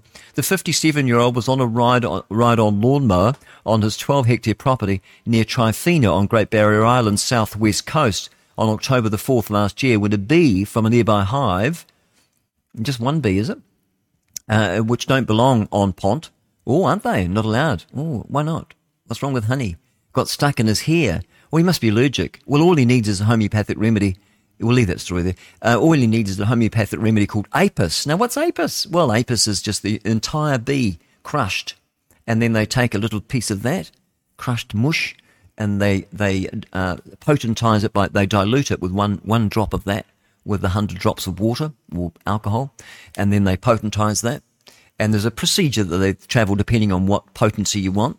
The more diluted and succussed, don't forget the succussed, because otherwise it's like drinking, the more whiskey you drink, the less drunk you get. It's not like that at all. It's called potentizing. And those things happen. It's true. Absolutely true. I'll tell you who else believes in that. Kenneth Williams. We might hear from him a little bit later. I might put him on after the eight. He's a very funny man. He's no longer with us now. Struggled with homosexuality. Uh, brought up in a religious family. Anyway, so you get the whole bee, and that's that's how they make it. But you can just go down to and buy a Natural Farm product called Apis, which is just bee. Like cures like. Wouldn't believe it. If you get a sting, sometimes you can use the onga onga leaf. If you know, if you get stung by onga onga, you can actually use that, and they call that isopathy. When you take uh, a little bit of what's bothered you, because the more poisonous the substance, the more curative the properties. That's what Hippocrates found. You know, the one that, that, that they swear, the 450 BC Hippocrates. Uh, he was the one that they all swear an oath to, you know, do no harm. Yeah, right. Oh, shit. Do no harm. I don't think so. Winston Peters and Judith Collins are going to make history with an Australian trip. That's today. Wootton Bassett makes mark at Karaka. Now, I, I did tell you I was going to come back to that story and tell you what that was all about. That's um, bloodstock. The first uh, Wootton Bassett yearlings to be sold in New Zealand have made big impressions at Karaka this week, headed by a well uh, related filly that fetched $800,000 on Tuesday morning. Best known for our part in the world as the sire of multiple Group 1 winners and star Cambridge stud shuttle stallion Al Mazon. Al Manzon. Wooten Base is the former Hurunui farm shutter and looks like some Arab name, which I don't know if I can pronounce. It looks like Iffraaj, uh, or could be, uh, maybe. Uh, the champion two-year-old filly, um, uh, well, no, two-year-old in France in 2010. I don't know. That make any sense? Not really. He started his stud career in France in 2012, but's only begun shuttling to the southern hemisphere when Coolmore added him to their roster in 2021. Wootton Bassett's nine crops in the northern hemisphere have produced 265 winners from 464 runners, with 40 individual stakes winners headed to the Al Almanzor and eight other one, Group 1 winners. Nine members of Wootton Bassett's first Southern Hemisphere crop are being offered on Book One of the New Zealand Bloodstock National Yearling Sales held this week. There we are. Across the first uh, two days of Book One session on Sunday and Monday, five of the yearlings sold for a total of $1.4 million in an average price of $280,000. I think I paid $700, $1,500 or something like that for two, two fillies that no one wanted. I got them from somewhere. I know they were br- brilliant, best. But now they're in, now they're in Taihape, riding over the top because they, they couldn't run. They were quite right, but they were beautiful, and I loved looking after them. I got them when they were uh, eight months old, and had them right up until they were four year olds, I think. Uh, one got an injury. One was quite fast, actually. Um, Miss uh, Miss Abernathy, no, not what was her name? Uh, Abercrombie. She was good. Abby. And then we had the other one was MJ, named her after my sister-in-law. No, her name was May Jim July. We called her. and um, but they couldn't run. Didn't want to run. They just wanted to be. One of them wanted to be a little pony club horse. Uh, but they're both pretty well trained, apparently, according to the people, the farmers now that are using them on with stock saddles, riding over the hills of Taihape. Uh, they they every day they go to work, and hopefully they're still being. They they couldn't get over it. They just had to get. I think they. What did they get them for? I think my, my I gave them to my friends' kids down in Levin. They paid for the transport because I didn't have a place at the time. We are in between farms, didn't have a place to put them. And so they had them and they, they're wonderful. They, they loved them. And then these people from Taihape came down to Levin, where they are up in the hills there, and Kopera. And uh, they took, they had one look at them and they got on them, and you know, it's so light in the head, the neck, you know, just touch the rein, the head would turn around to, you know, touch your knee, touch your leg just beautifully, beautiful horses they are. Lovely, absolutely gorgeous. I love, I love horses, and I can't wait to get a couple more. Might have to anyway if they stop. if Marsden Point now that's that's shut, we might have problems with fuel. Might have to go back to horse and cart. I'm an engineer, so I might start making some fork carts for people. If you want to do that, I'm going to start doing that. I build tiny house trailers at the moment, but I'm going to start doing that, building some horse and carts and getting into the old, not harness racing because I have done harness racing. I trained horses for a bit. Didn't I was a bit of an amateur at it, but you know had a go. Didn't I had one? Oh, and I drove as well. I was a novice driver. I didn't take it too far because I kind of sort of had problems with thinking, I was just gambling. You know, you know, I'm Christian. You know, should we be gambling in the Lord's money? You know, because it all comes from Him, doesn't it? So I thought, oh, maybe I shouldn't. So I gave it up. Just didn't feel right, so I got rid of it. Anyway, that's the bloodstock. It's a wonderful industry really. Winston Peters is head, he's the Minister for Racing. Uh, there we are. And we also had that CCTV. It shows a mystery man who delivered a $5,000 of cash in an envelope to a pensioner. Then he ran away. Didn't really run away, just walked off. He asked for the person by name, according to David Fisher, the Herald reporter. Uh, astonishment and concern would be the order of the day for an Auckland pensioner. Handed a envelope filled with cash, uh, $5,000. The delivery man then turned and ran, apparently. Well, he went, walked off after and went into a jog. He just, he, he did his job, apparently. And I don't think he's a crook or anything like that. I think that um, he's delivering some money to somebody that probably needed it. But the man, I guess he did the right thing. Uh, the delivery man who dropped off the mystery envelope, $5,000 in cash. What does it say? It was captured by a nearby security camera as the man walked towards the home of the older gentleman. The man looks like a tradie, uh, taking a stroll with his on his mission that day around two o'clock on December the twentieth. He was to deliver this one hundred fifty dollar notes in an envelope to a man he'd never met. The money was contained in this envelope, taken from the right hand pocket of the knee length shorts worn by this younger man. CCTV imagery carries evidence of the envelope. The pocket is clearly bulging, and the weight of the wad of cash appears to have dragged his shorts lower on one side. revealing his builder's crack. no, didn't say that. I just added that. Uh, the pensioner, 78, he was um, pottering in his garden on that day, and when the man approached and asked for him by name, he asked. This is this is he he he has asked the herald. This is the pensioner not to be named. Uh, so that he doesn't want to give details about where he lives, that sort of thing. The older gentleman acknowledged his name, and the younger man pulled an envelope from his pocket and thrust it into the man's hand, saying, This is for you. And then the older gentleman asked what, what, what it was, and the younger man said, uh, hang on. The older gentleman asked what it was. The younger man, who was already walking away, said, I'm just delivering it. So obviously it's not from him he's been given it to give to this man who might well be in need. The delivery man was described in his 20s, uh, sort of a fit looking gym type, and the image supports that he was a gym fit description. That's of him. Although the clothing isn't typical gym wear, no, it's more like tradie wear. If I look at it, it's got the little strips of, um, you know, the reflective stuff on his t-shirt, and it's one, of, and the t-shirt is sort of like a tank top. You know, those ones with the arms out.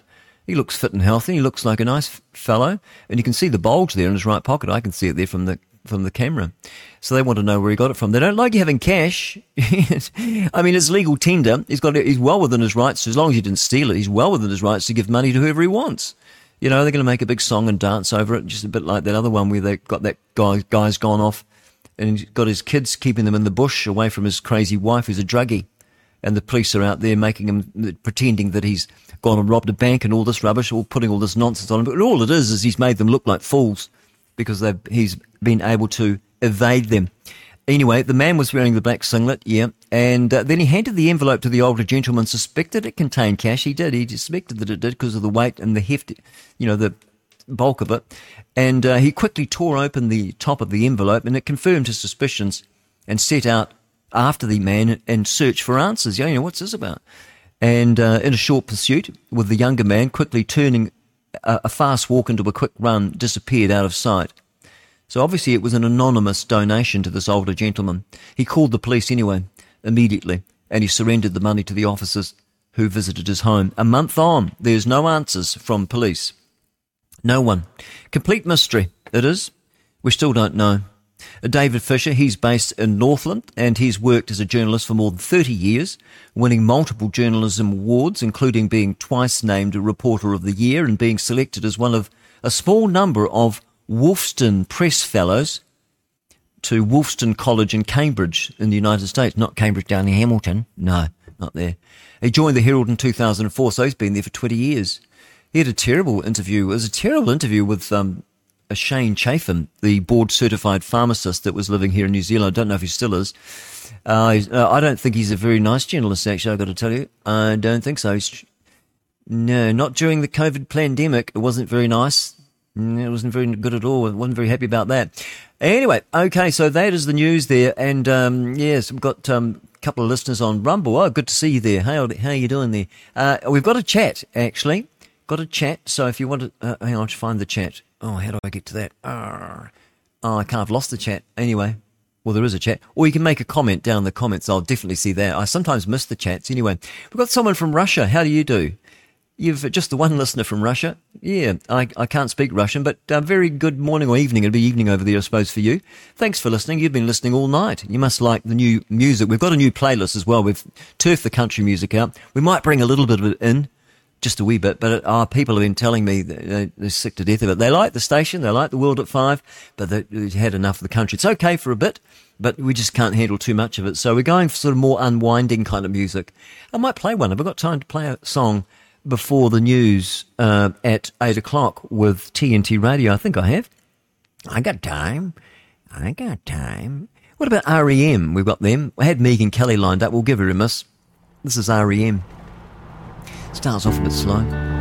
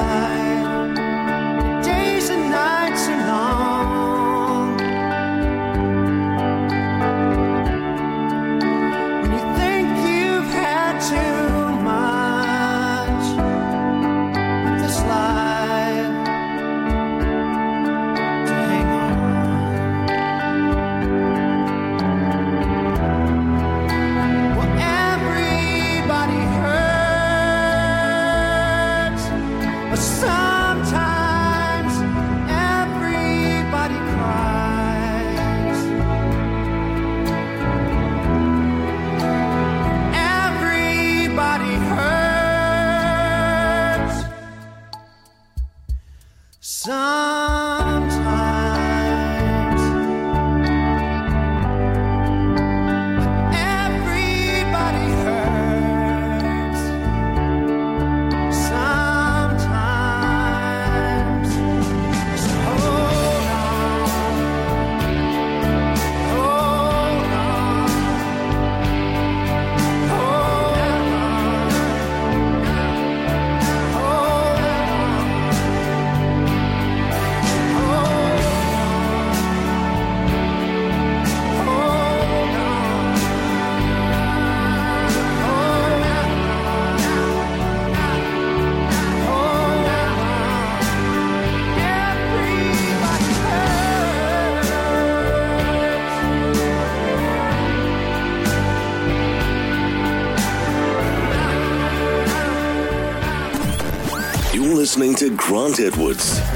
88.1 FM, The Wireless, The World at 5. Six minutes to eight, and we're over at News Hub now, newshub.co.nz. You'll find them in the big story there. Taranaki expect delays. Part of a major highway is closed after a crash with people trapped inside the vehicle and the car on fire.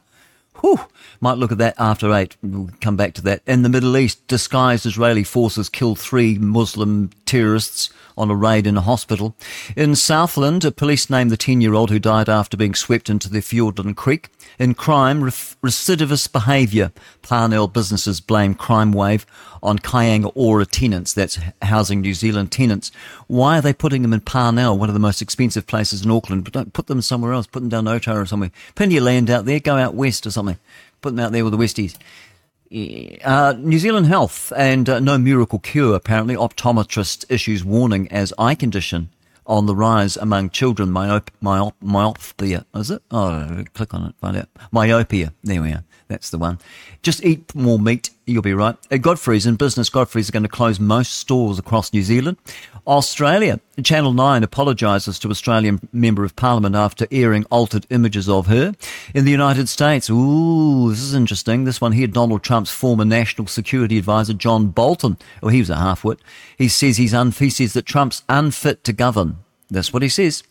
He's the former National Security Advisor. John Bolton excoriated former President Donald Trump as an utterly self interested man who would punish personal enemies and appease adversaries, Russia and China.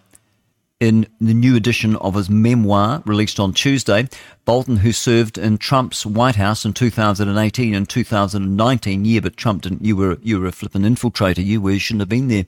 He accuses the Republican presidential frontrunner of having no political philosophy or coherent policy outlook. So he says, uh, it, if re-elected, Trump could leave NATO security alliance, and they should, according to former White House uh, advisor Colonel Douglas Macgregor, shouldn't have anything to do with it, nor should we. He would curb support to Ukraine despite Russia's 2022 invasion. No, no, no, no, no, no. Uh, Putin had been warning NATO and, and London and Washington for a decade or more. If you you cannot move into Ukraine, that's got to be a little no zone, sort of a, no go area there. I need something. You can't be surrounding me because that's what they want to do. These these bloomin' neocons from from the UK, from London and Washington, they want to destroy Putin. Why? Because he doesn't want to be part of their one world government, their one world, their new world, new world order, and the new, the WEF, you know, the World Economic Forum. It basically, that's just the new world order. It's the same old pig with new lipstick, according to, uh, um, you know, you know the one. Yeah. Bolton, he served. Yeah, got that. Okay. Now Trump is unfit to be president, according to Bolton. He wrote in, in the new foreword. Uh, it's called "The Room Where It Happens." His account of 17 months that he spent in Trump's national security as the advisor.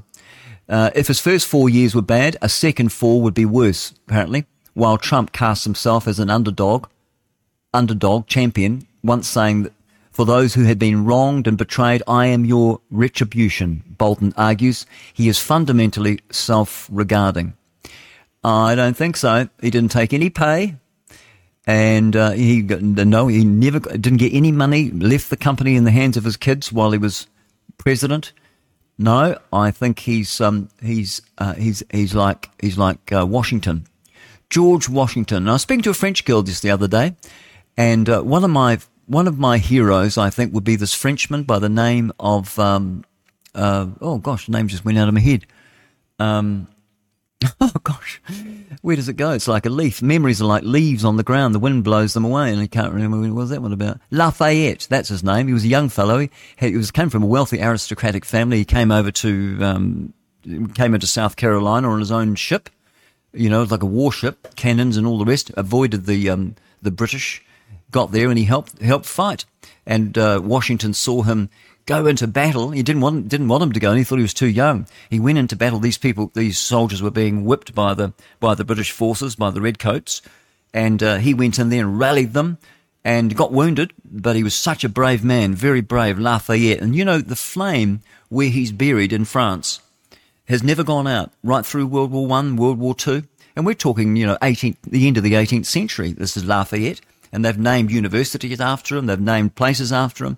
He's my one of my heroes. He was a Masonic Lodge guy, uh, but I think perhaps Masonry was a wee bit different then. I don't know, but I actually think the Catholic Church are more dangerous than any Masons.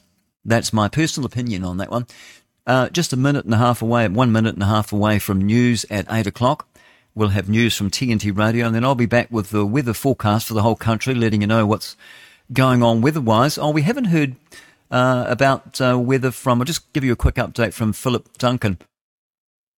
Before we go across, there's a low pressure remains east of the North Island today, and you've got some uh, driving in more cloud, showers and patchy rain for most parts of Hawke's Bay, Mahia Peninsula, and also for the Gisborne area. Elsewhere, it's going to be mainly dry and settled with hot weather around the island and uh, the western sides of the North Island. Even parts of Auckland City will be close to 30 degrees today. Uh, being so coastal, it doesn't happen too often. All right, we'll go across to TNT Radio News, and I'll be back with the full weather update after the news at 8.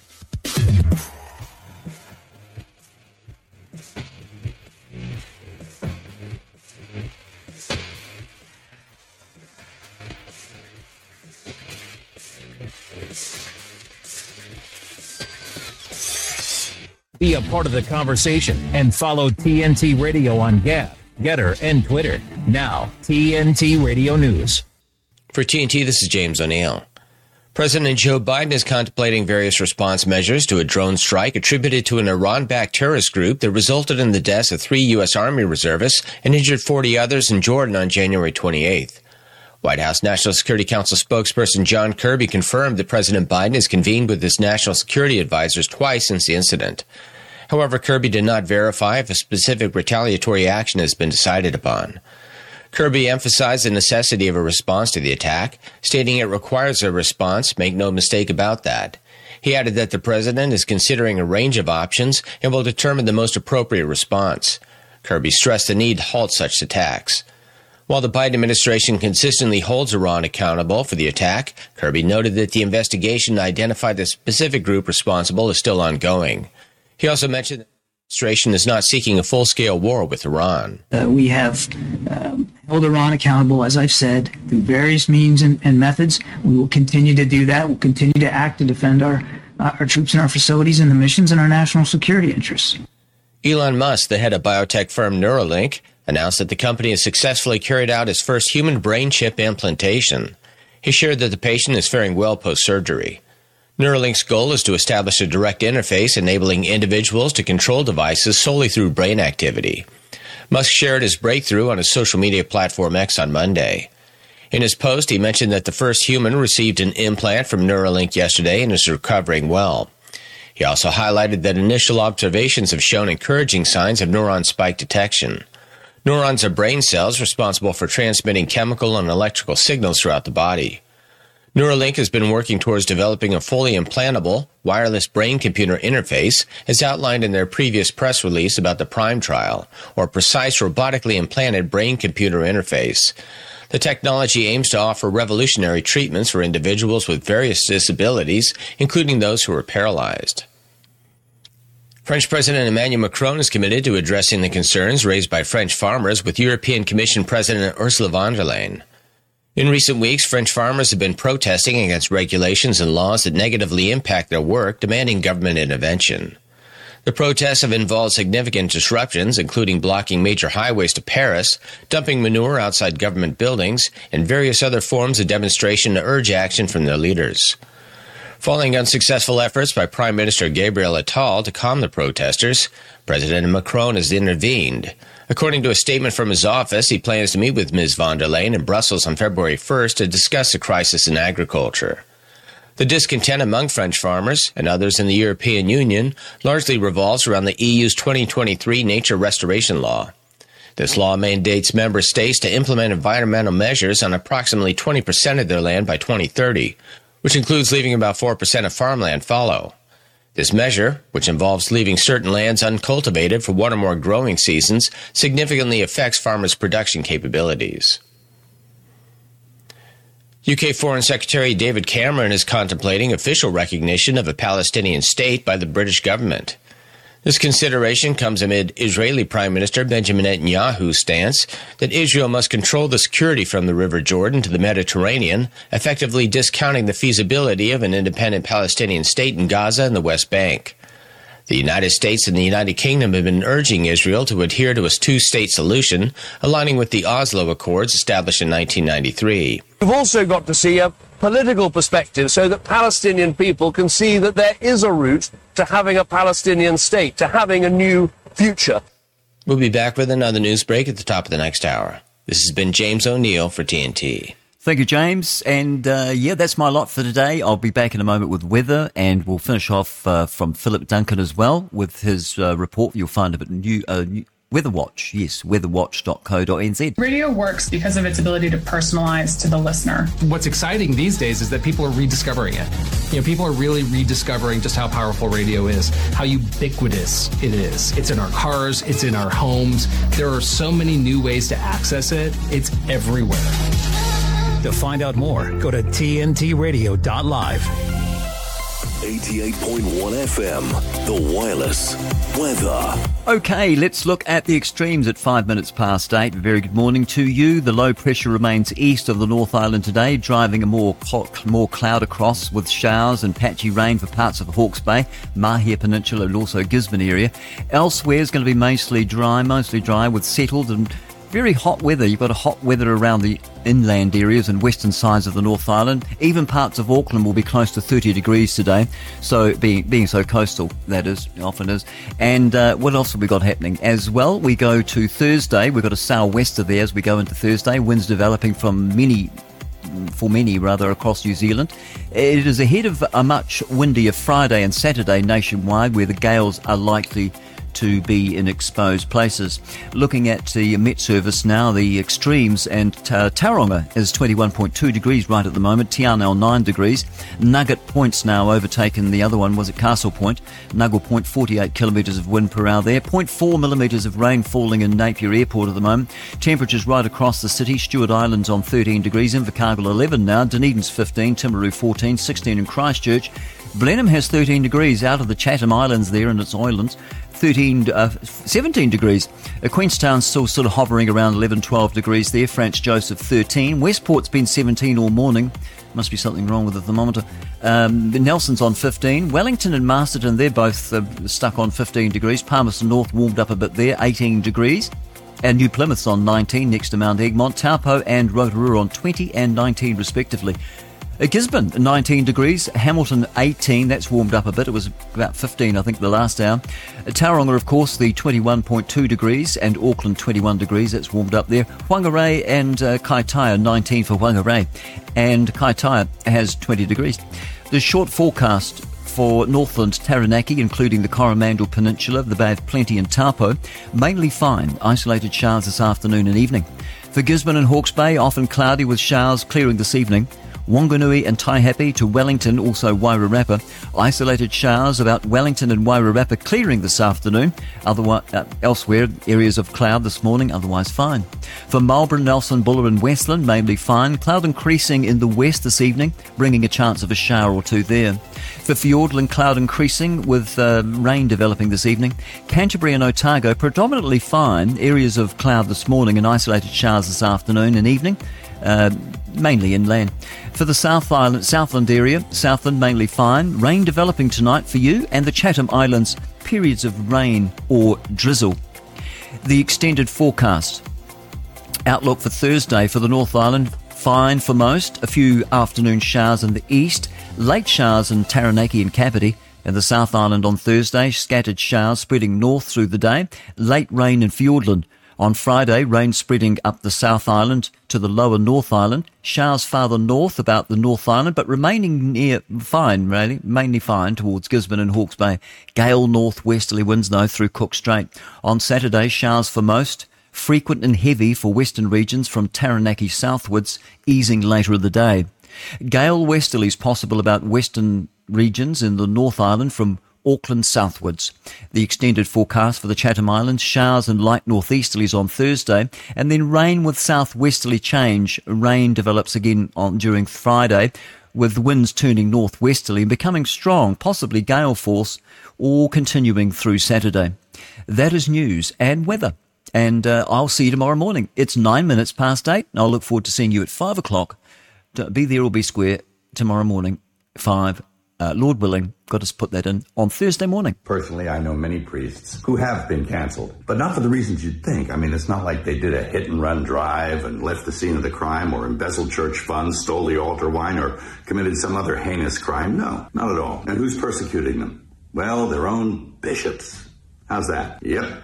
Who are they? Well, they're a pack of men who generally passively sit by and tolerate any kind of nonsense, but If one of their priests utters something that resembles orthodoxy, well, then they, they spring into action, they reprimand him, and they bully him and do their best to cancel him. And it's a symptom of a very deep sickness that afflicts the church. If anyone's familiar with the missives of Archbishop Vigano, he says that the erosion of the church were sown at, with the reforms of Vatican II, and I agree with him. And how are we supposed to know the good guys from the bad guys? Well, we were given a standard by which to judge them. By their fruits, you'll know them. Anybody seen any good fruit lately? That's Mel Gibson. You know, frat houses, guys in frats will be friends for life. Like, those guys will literally be brothers. Like, I remember in college, my friend um, Sam was in a frat, and I went to his frat, and they would have these brothers back, and they would just be like best friends. And they would all, I mean, maybe they do some, I guess, arguably immature stuff, but I just argue it's like masculine stuff, like playing games, and like, maybe they probably get too drunk or whatever. But, like, you know, these guys would just, you know, hang out and be friends. And if they had a disagreement, they'd fight, but then they'd get over it. It's like weird. Guys will like fight each other and then get over it. You know, they might like punch each other, but then they'll be like, okay, you took the punch, now you're part of the group again. Women, it's like 10 years later, will still be mad about that one thing that happened. You're listening to Grant Edwards, 88.1 FM, The Wireless, The World at 5. Now, now, now, here comes another hour of today's best country and more. More. This is 88.1 FM, The Wireless.